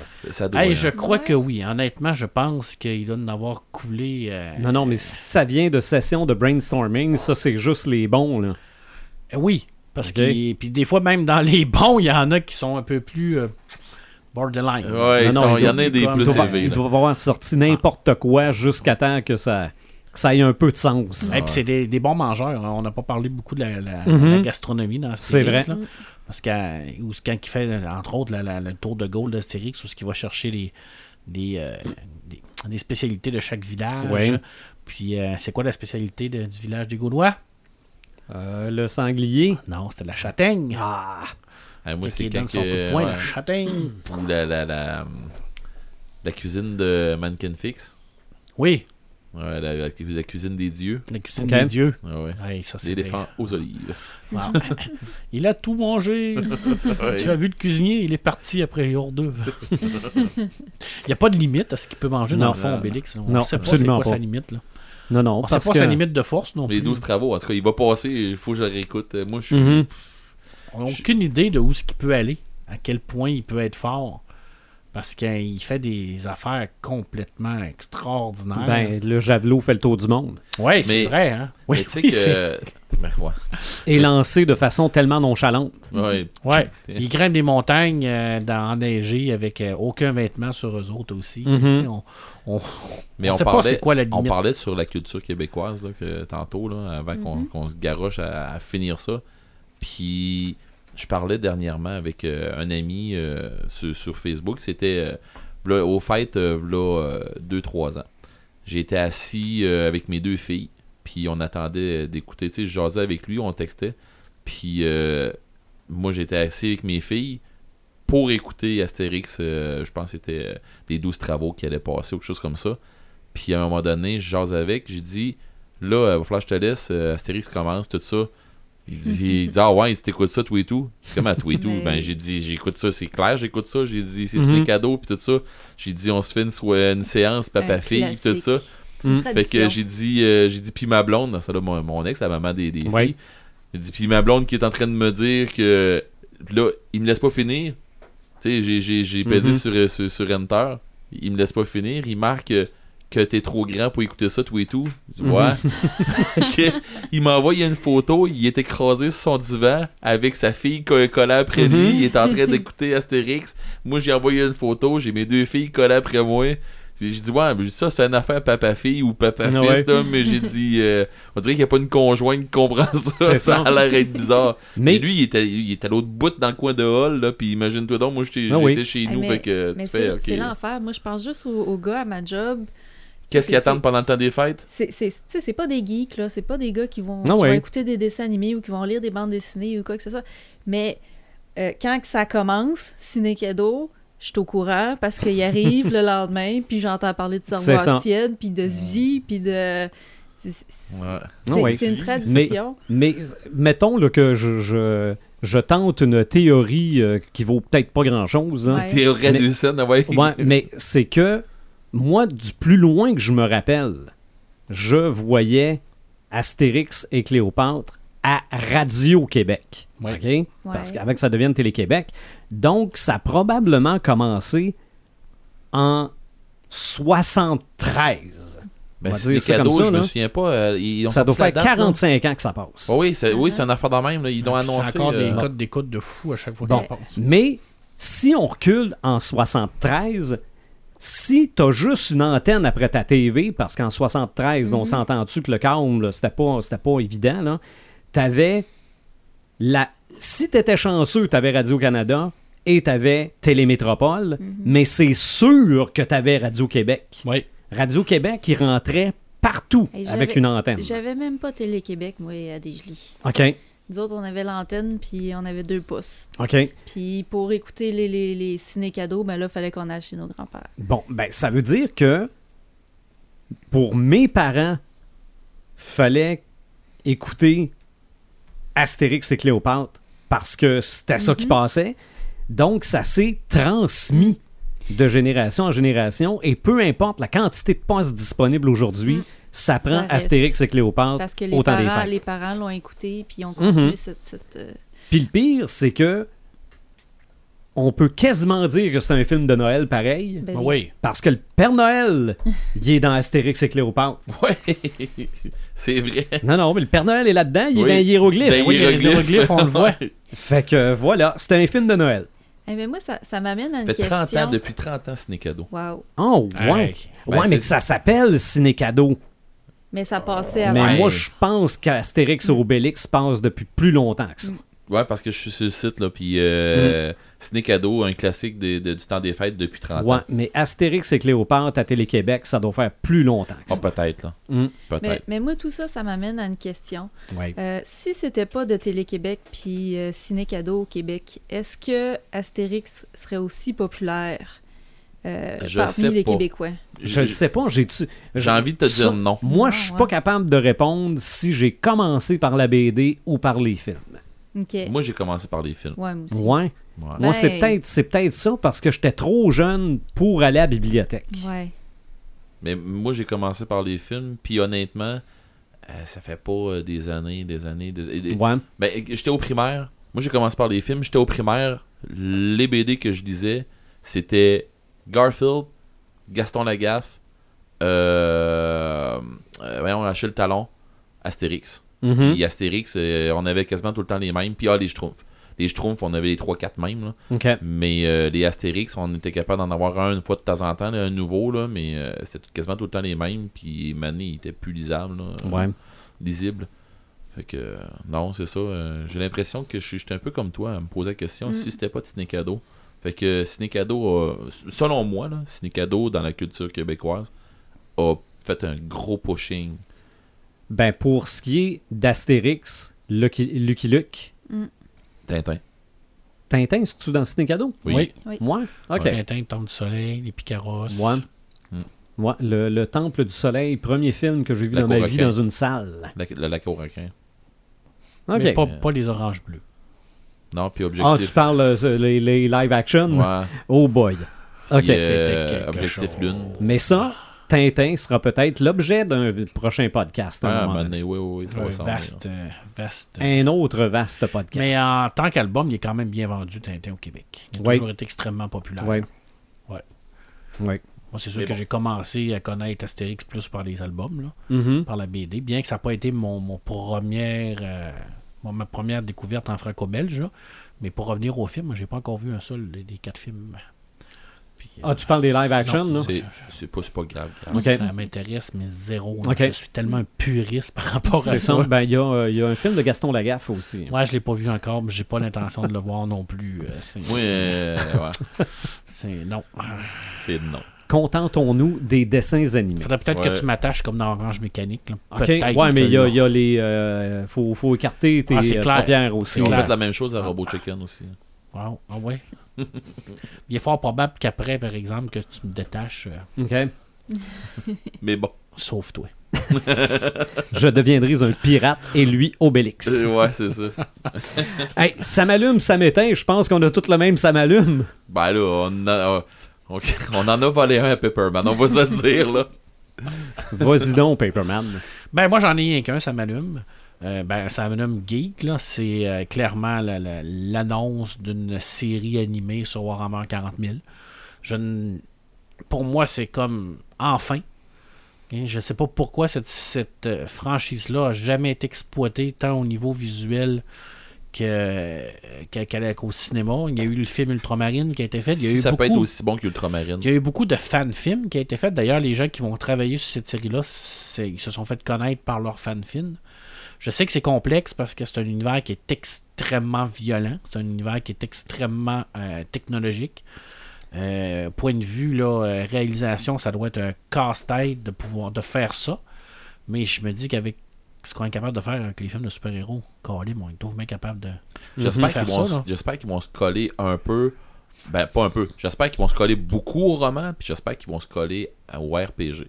Ouais, moi, je pense qu'en tout cas, à- à- ce moi, que c'est des j'ai gamers. vu par rapport avec les. les, D'après euh, moi, c'est des gamers, ouais. du monde qui connaît ça. ce que j'ai vu par rapport à les premiers extraits, là, puis, puis leur fan film, là, c'est vraiment sur les Space Marines. OK. Alors, Ben, on- Death on va- Watch, là. ouais, Death Watch, les Terminators. euh, on va voir vraiment des, Mais des hommes en grosse armure qui se battent contre des méchants. ça, c'est c'est un avantage que ce soit fait par des gens qui connaissent ça. Oui. Mais faut que ce soit fait pour du monde qui connaît pas ça. C'est là la problématique. C'est là que j'ai un bémol. C'est que euh, j'ai peur que le public soit extrêmement niche pour, pour ce genre de, Ouais. de trucs-là, puis que ça ait pas un grand succès. Ouais, mais ça va être diffusé où? Je sais pas. Est-ce que Game Workshop euh, s'associe? Je sais pas encore. On n'a pas de détails. euh, Si on n'a pas Workshop énormément de détails. là. ça va percer à travers les Ouais. boutiques. Ça va, ça va frapper à travers d'autres Mais je t'avouerai que c'est extrêmement euh, niché comme public. Ça Ouais. va être monsieur, madame, tout le monde va s'embarquer là-dedans? Ouais, Je mais suis si c'est quelque, persuadé. chose, si c'est quelque chose comme Netflix, c'est fait pour du monde. C'est fait pour des niches. Peut-être. Peut-être. Ouais, mais c'est parce que. si- ma- ma- ok, on jase là. Mettons que c'est garoché sur Netflix. Là, ça va percer parce que le monde va faire Ah, ouais, ça varge, c'est ci, c'est ça. Ben ouais, moi, je vais, je vais écouter ça. Mhm. Euh, moi, je vais écouter des, des séries sur Netflix que je- j'écouterai pas à TV ou de quoi de même. Puis à un moment donné, je vais faire Ah, ben, coudon, ça va à peine. Puis ça brasse. Puis c'est. Mais là, euh, l'action, là, euh, s'il en manque, c'est parce qu'il y a quelqu'un qui n'a pas fait sa job. Je vous garantis, là. C'est comme on, on- on parlait tantôt, euh, Marc puis moi, euh, on vous a perdu un peu, là, mais on parlait de, de trucs, là, puis s'il faut qu'il arrive avec des tyrannides à travers de ça, les tyrannides qui est comme l'équivalent des aliens. OK. euh, Ouais, dans- un fois mille. Là. Ouais, mais c'est l'équivalent des aliens, je veux dire, dans, dans, dans, cet univers, dans, dans cet univers-là, puis que... euh, ou pour les gamers euh, qui ont joué à Stargate, là, pas Stargate, mais euh, Starcraft, là, les... euh, Comment ils s'appelaient, les autres? Ah, Tu sais, je en m'en tout cas, souviens pas. mais bon, la, la ruche, là, euh, fait que c'est c'est le même principe que ça, là, fait que... Ah, tu un alien, c'est comme un petit chien de poche à comparer d'un d'un- Ok. d'un tyrannide. Ah. Puis ils sont des milliards. Ben, Ou ça ressemble un petit Ça a peu. l'air gentil. Ça ressemble un petit peu à ce qu'on voit dans Starship Trooper. Une Ouais, tyrannide. exactement. Ouais, Ok. Ce qu'on appelle le grand carnassier, eux autres, le sur- leur seul but, c'est de survivre. Puis pour survivre, ben, ils ont besoin d'absorber le, biomasse des planètes. Fait qu'ils arrivent, puis ils détruisent, puis ils sucent, ils mangent tout ce qui peuvent être euh, absorbés. Puis ils, se- ils- ils réussissent à partir de là de, prendre le- tout le potentiel génétique pour créer des nouveaux monstres encore plus puissants. Fait que euh, dans une bagarre, les premiers qui vont arriver vont être très faibles, alors ils vont s'en débarrasser assez facilement. Mais la reine va regarder ce qui se passe sur le champ de bataille, puis va faire des nouvelles créatures, va pondre des nouvelles créatures qui Au vont même être plus titre- résistants. Au, au même titre que le Borg dans Star Exact. Trek. Fait qu'à Ok. un moment donné, tu t'es, dé- t'es débordé par la, la- la vague qui arrive. Ouais, parce que c'est une créature plus- qui évolue. Puis... Mais bon. Fait que, euh, euh, Mhm. faut que tu trouves une façon de, de t'occuper de, de- de- du cerveau. là. OK. Mais il- ça serait très intéressant parce que c'est, très science-fiction. Puis je pense que euh, on est rendu là dans ce style-là. Là. OK. Ouais. Tu sais, les armures, euh, les soldats, un peu de space euh, opéra, mais militaire. Je pense que il- non, Il y, a une- il y a- y y une niche plus grosse qu'on pense. Par Mhm. contre, si c'est bien fait. Ouais, c'est ça. Faut qu'il soit capable de, de- d'attirer, euh, qu'il qu'il soit pas dans, dans le trop technique. C'est ça. Ben, moi, quand c'est. Si c'était un film, là, je dirais. Peut-être que ça serait difficile d'aller Mais chercher. en euh, animation, une série. Ben, en, en- en animation, en live action, mais séries que tu peux consommer quand tu veux, Ouais. où tu veux, euh, en bobette dans le salon avec un plat de chip. Puis que tu as le temps de développer ton histoire et ton monde. C'est ça. Tu sais, les premiers épisodes, tu mets tes personnages en T'as t'as le temps d'absorber. J'aimerais ça, monde. qu'il y ait- j'aimerais ça voir un bon tech à un moment donné là-dedans où ce qu'ils vont, qu'ils vont expliquer Dieu machine, tout ça. Ouais, ouais, ça Parce serait que- bien. Je pense qu'il y, a- il y a un potentiel. Parce Mhm. que euh, il y, a de quoi- il y a quelque chose à faire avec ça. Ok. là. Il y a une religion là-dedans. là. La, techni- la, la- la- la technomancie, là, c'est c'est un autre, un autre truc. là. Les, Ok. les- les véhicules là-dedans, puis les, les vaisseaux là-dedans, c'est pas. euh, c'est- on, on verra pas de quoi de nouveau avec euh, des chasseurs euh, dans l'espace, quelque chose comme ça. C'est pas ça qui va se passer pendant tout. Là. Vous allez voir. là. C'est pas. euh, C'est pas un. euh, c'est pas un univers comme à la Star Wars ou à la Star. Trek euh, que vous allez avoir des combats spatiaux, des affaires de même. C'est pas ça pendant tout. Là. OK. On va débarquer sur des planètes pour on va faire du ménage parce que dans l'espace, euh, tu t'amuses pas trop trop là. OK. Ou bah donc on va voir dans un Space Hulk, on va voir des trucs dans un Ouais. Space Hulk, ça ça se peut en maudit. Avais-tu un samétain? Oui, Oui. Ah oui, c'est vrai. Oui, puis je suis même allé voir pour comprendre qu'est-ce que tu vas me dire. la bande-annonce de Hellboy. OK. Mon Dieu, que c'est horrible. Mais moi, je connais pas. Je- J'ai pas vu les autres J'ai films, pas, j'ai pas, vu lu. la bande-annonce de Hellboy, fait que j'ai Bon, juste ben, vu. correct, là. Non mais j'ai juste vu Moi- Hellboy comme apparaître avec des cornes. là. Moi, C'est j'ai. juste ça que j'ai vu. je- Ce que j'ai vu me semblait bien niaiseux, mais je me suis dit, c'est Ben, peut-être niaiseux de c'est même. ça là. la problématique, c'est que c'est Ok. pas niaiseux, Hellboy. OK. Non, c'est pas niaiseux Hellboy, c'est- Oui, le personnage est un peu cabotin, c'est un personnage qui aime ça se faire voir et tout ça, ça c'est d'accord, la, la psychologie du personnage, mais c'est pas une comédie, là. C'est ça, parce que là, on était sur le bord de Ragnarok. Là. Et Ouais, ben c'est ça. Tu sais, Hellboy, c'est, c'est, c'est, c'est Mike Mignola avec un paquet de références à beaucoup d'auteurs de science-fiction puis d'horreur. Puis c'est, c'est la, la lutte contre le paranormal. Même qui parle de Astaroth. Il parle de tout là, à l'intérieur de ça. Il a tout mélangé ça. Puis là, écoute, ça a l'air cheap. Pas Astaroth, Astur. Mhm. Ben ouais, mais je pense qu'il parle de beaucoup des dieux de Lovecraft et je pense ouais. qu'il parle même de Cthulhu. hein. Il, il mélange tout à l'intérieur de Ouais, tout ouais. ça. Puis écoute, l'image vraiment a l'air cheap. Moi j'avais l'impression de regarder un film de série B. Sais, Sharknado pour moi puis ça, là, au niveau de l'image, c'était pareil. Hey, j'ai pas été voir ça. les décors, les le goût, là. costumes, j'ai tout trouvé que ça avait l'air cheap. Je retrouve zéro de la BD. C'est sûr que c'est rien que deux minutes, Ouais. mais zéro de Y a la BD rien qui va te là-dedans. chercher Il y a du un ou rien- du deux, là. Rien qui est venu me chercher. Non, ben dans le 1 et dans le 2, les, les- bon, il y avait des, des- des bons éléments, il y avait des éléments négatifs aussi, là, mais il y avait C'est quand même la acteur? base. là. Non. Non, non, non, Non, c'est le policier dans. Dans Strange Things. Ouais, c'est le policier dans Stranger Things. Ouais.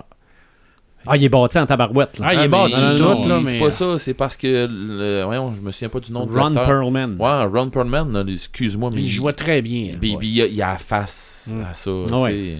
Mais bref, ça m'a vraiment éteint parce que c'est une série de BD qui est extraordinaire, qui est classique, qui est culte, qui est décriée parce qu'il y a des gens qui disent Moi, Mignola, j'aime pas ça, ce dessin-là. Là. Mais tu sais, des fois, il faut, faut aller plus loin Ouais. que nos perspectives puis nos, ce qu'on aime pour essayer de découvrir d'autres choses. Là. Tu sais, c'est le fun de, de sortir de notre zone de, con- de confort.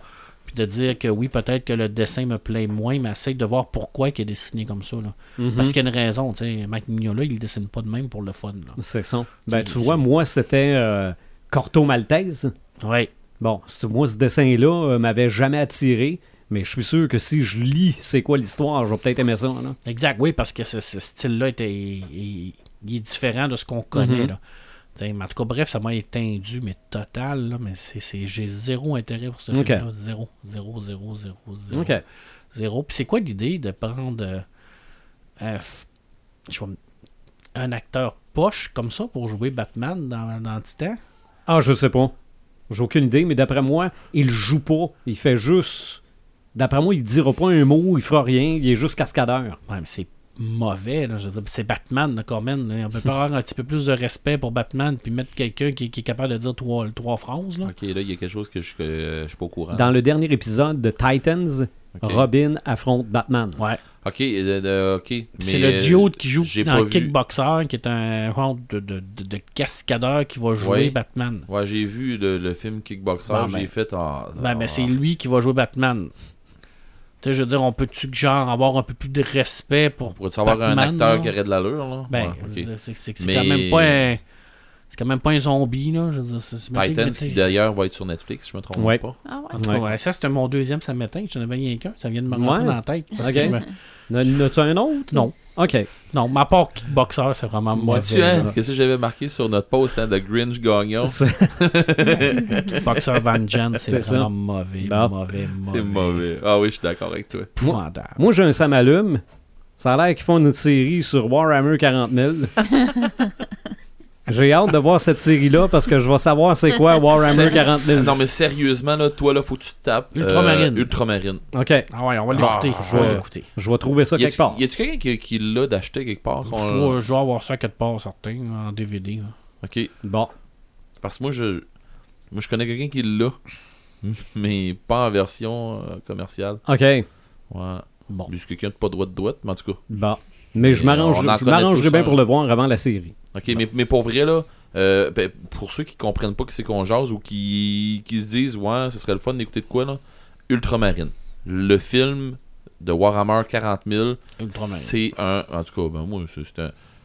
Je, je pèse mes mots, c'est un fucking gros must. OK, Hein? Ouais. OK. Ça te donne une bonne idée de, de ce qu'est le monde. OK. Hey, moi, pour vrai, là, les chainswords là-dedans, pis tout. Tap, en tout cas. Et j'ai Faut que je me la retape. Regarde, on en parle là, là, puis il faut, que je le réécoute. j'ai un petit Sam Goss. OK? Pas, pas, pas un Samétain, juste Sam Goss. Hey, Ok? Genre, je suis pas sûr si je faut que je pogne ou pas. Non, non, non, c'est. Ce que je vais dire va absolument rien changer à ce que je vais faire après, ou peu importe, là, ou ce, que, ce qui arrivera de ce film-là, là, mais Aladdin. OK? Hmm. Bon, Aladdin. J'avais pas de samétain. moi. Bon, c'est, c'est- là, tu viens de m'en trouver un. Là. moi, c'est, c'est pas. euh, Je suis probablement un vieux mononcle d'une autre époque. OK? Will Smith, ça me dérange pas pantoute. Ça me dérange pas, là. Euh, J'aurais aimé ça qu'il soit bleu. ouais, mais ça a l'air qu'il va l'être. Ok. Il l'a, il l'a dit, mais d'après moi, il va dessus être bleu parce qu'il va avoir de la boucane? euh, je- Mais il a dit qu'il serait bleu. Bon.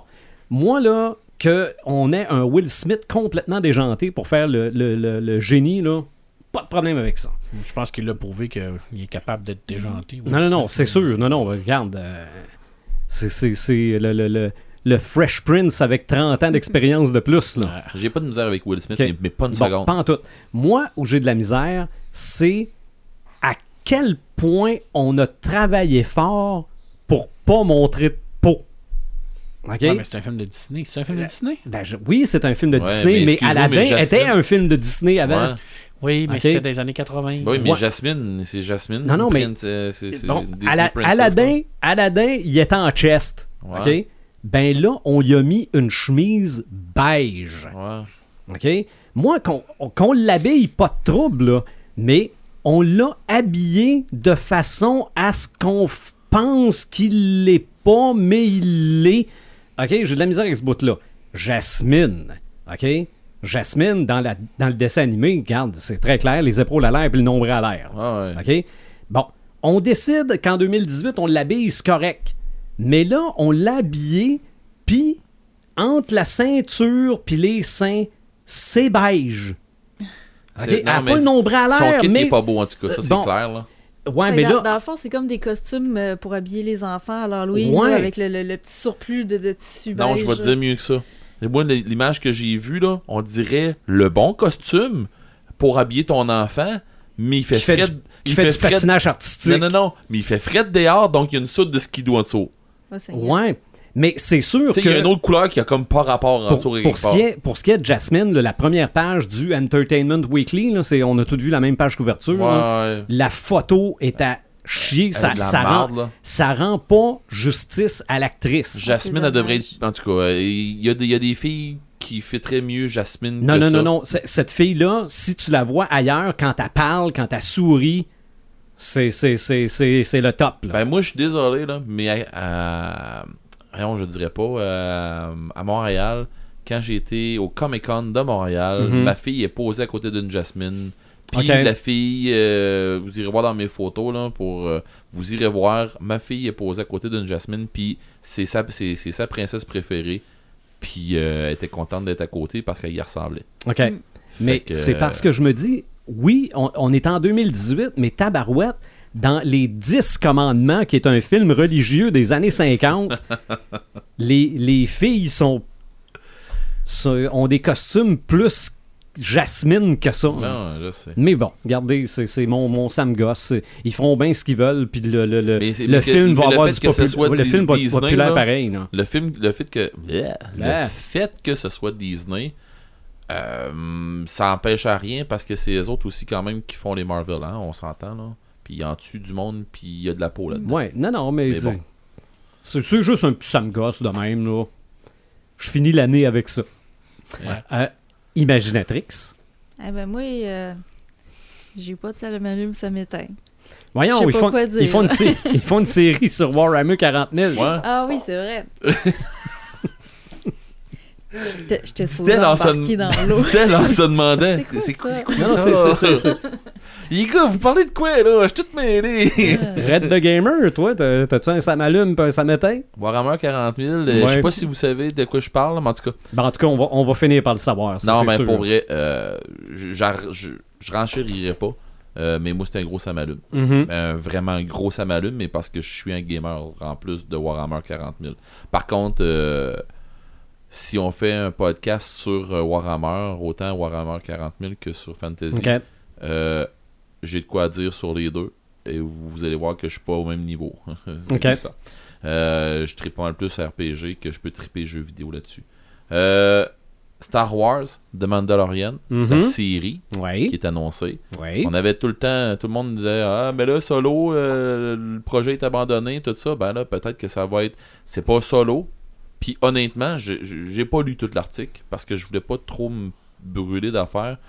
Euh, mais sauf que quand j'ai vu qu'ils vont faire de quoi sur le Mand- The Mandalorian. Ouais, mais quand tu parles de projet abandonné, c'est Boba Fett. Ouais, c'est ça. Euh, je disais solo, hein, c'est Ouais. pas ça. Euh, c'est Boba Fett. Puis dans le fond, ben le Mandalorien, pour le traduire, Mhm. là, le Mandalorien, je sais pas s'ils vont jaser de Django, je sais pas s'ils vont jaser de Boba Fett, je sais pas s'ils vont jaser de la Mandalorian War, que j'adorerais, qu'il faudrait qu'ils fassent à un moment donné, parce que lâcher un peu tout ce qui est dans l'univers qu'on connaît là, là puis s'en aller dans le Night of the Old Republic ou la guerre des Mandaloriens. Euh, Excuse-moi, mais il y a de quoi faire en Simonac là-dedans. Puis ça serait vraiment, mais vraiment, là, j'anticipe peut-être trop, puis je veux pas me faire trop d'idées. De toute façon, euh, si, vous, si vous nous suivez, vous me commencez à me connaître, là, je veux pas me faire d'idées, puis des affaires comme ça. Fait que c'est un ça m'allume, mais euh, je me garde un bémol parce que je veux me garder une surprise. OK. Fait que euh, s'il me garoche une série sur Netflix, ben so be it. Euh, je veux dire, je, je vais apprendre où ce que c'est qu'elle va être. Mhm. OK? Euh, puis... Ça va être Disney+. Plus. Bah, coudonc, ça sera Disney+. Mhm. Non, mais rendu là, là... euh, Ah oui, non, c'est vraiment sur leur, leur chaîne à eux autres. Ben, c'est ça, mais sauf que si Disney, il continue à se garocher partout, ben peut-être qu'on va l'avoir sur Netflix aussi. Peut-être. moi, rendu là, euh, je me chicanerai pas qu'eux autres. Fait que euh, s'ils font de quoi de bien avec ça, euh, j'espère qu'ils vont faire de quoi de bien avec ça. Mhm. Euh, c'est ça. Sinon, euh, ça m'éteint. euh, je n'ai pas. Bon. Je- je- je- non, je n'ai pas. J'ai chiolé en masse là, sur euh, d'autres affaires. Là, fait que non. Fait que euh, moi, euh, je forme l'année avec pas de ça m'éteint. Mhm. Hey, je peux vous poser une, une question euh, pour finir. Avez-vous vu le film Venom? Non, moi, je l'ai pas vu. Non. Bon. Est-ce que tu l'as aimé? Ouais. OK. Parce que Tom McFarlane, le créateur de Venom, parce que le Ouais. monde oublie, Mhm. il a dit que les gens qui n'ont pas aimé le film Venom, c'est parce que vous êtes rendu trop vieux. Ah. Donc, je suis trop vieux. Ben, moi, là. Moi, là, fait longtemps, maudit, j'ai arrêté de vieillir. OK. Mm, C'est correct, mm, ça. mm. En tout cas, dans ma tête, là. Ah oui. Parce que je peux te dire qu'il y a des, il y a des soirées qui me font euh, regretter mon lendemain matin. ben, vous donnez des, des lendemains matins qui me font regretter ma soirée. OK. Ouais, quand tu te lèves, des fois, tu fais euh, Ok, j'ai, j'ai cet âge-là pour vrai. Mais non, euh, moi, j'ai, moi j'ai, j'ai aimé. Puis, encore là, euh, j'ai aimé parce que je me suis pas fait d'attendre. Je suis allé voir ça. Puis, j'ai décidé, puis c'est une résolution pour 2019. J'ai décidé de continuer à être un bon public pour tous les médias que, que je rencontre. Fait que quand je dis tous les médias que je rencontre, c'est autant les films que les BD que n'importe quoi. J'ai décidé que je continuais à être bon public. Puis ça m'a ça m'a fait passer une année de- 2018 super le fun au- autant sur, euh, sur, sur la musique que sur euh, euh, les films, que Mhm. les animés, que les BD, que whatever quoi, là, ben, les jeux vidéo. Ben, j'ai. Décider de l'être bon public, il me semble que ça m'a aidé beaucoup. Ben, moi, je, je continue de garder ma théorie du craft dinner. OK? Si tu t'en vas au restaurant bon. puis que tu veux un craft dinner, tu te fais servir un craft dinner, t'es content. Mm. Mais si tu vas au restaurant puis tu penses que tu vas avoir un steak puis tu te fais servir un craft dinner, t'es pas content. Ouais, c'est ça. ça. Fait que Marc, Question Marc, d'attente. Marc, Marc voulait manger un hamburger. Ouais, Non, moi, je pense que je suis un rendu un vieux chioleux. Non, ben, la, Bon, la t'es, pas, si- soirée, t'es pas si vieux. la soirée qu'on est allé voir Logan tous les deux, on est sortis de là en chiolant tous les deux. OK. Ok. C'est parce qu'on doit être trop vieux. Ouais, mais remarque que quand on a été voir The, The Arrival, on est sorti de là avec Martin, puis on a pogné la grippe tous les trois. c'est c'est le bord, c'est le bord du cinéma à se faire neiger la tête, mais bon. Hey, le prochain podcast, c'est l'année prochaine. Ouais. Hey, c'est loin, ça. Hey, c'est loin. Dans, dans deux semaines ou trois, là, on Ouais, décidera. Là, mais euh, on va trinquer à la nouvelle année. Oui, On va parler de Cocktail Geek nos Yes. souhaits aussi. et nos souhaits pour. euh, J'aimerais ça avoir une série de Warhammer 40 40 000. C'est un souhait, ça. Ouais, Mais garde ça pour le prochain. ouais, ouais, ouais. ouais, Ben, je vais peut-être m'en trouver d'autres. Ah. Ouais. Mais on y va, je pense qu'on a jasé pour pire, là. pour ce qui est de ce soir, je suis content d'une chose. Le ciel ne nous est pas tombé sur la tête. Oh. À part le thème de l'émission qui partait pas, là.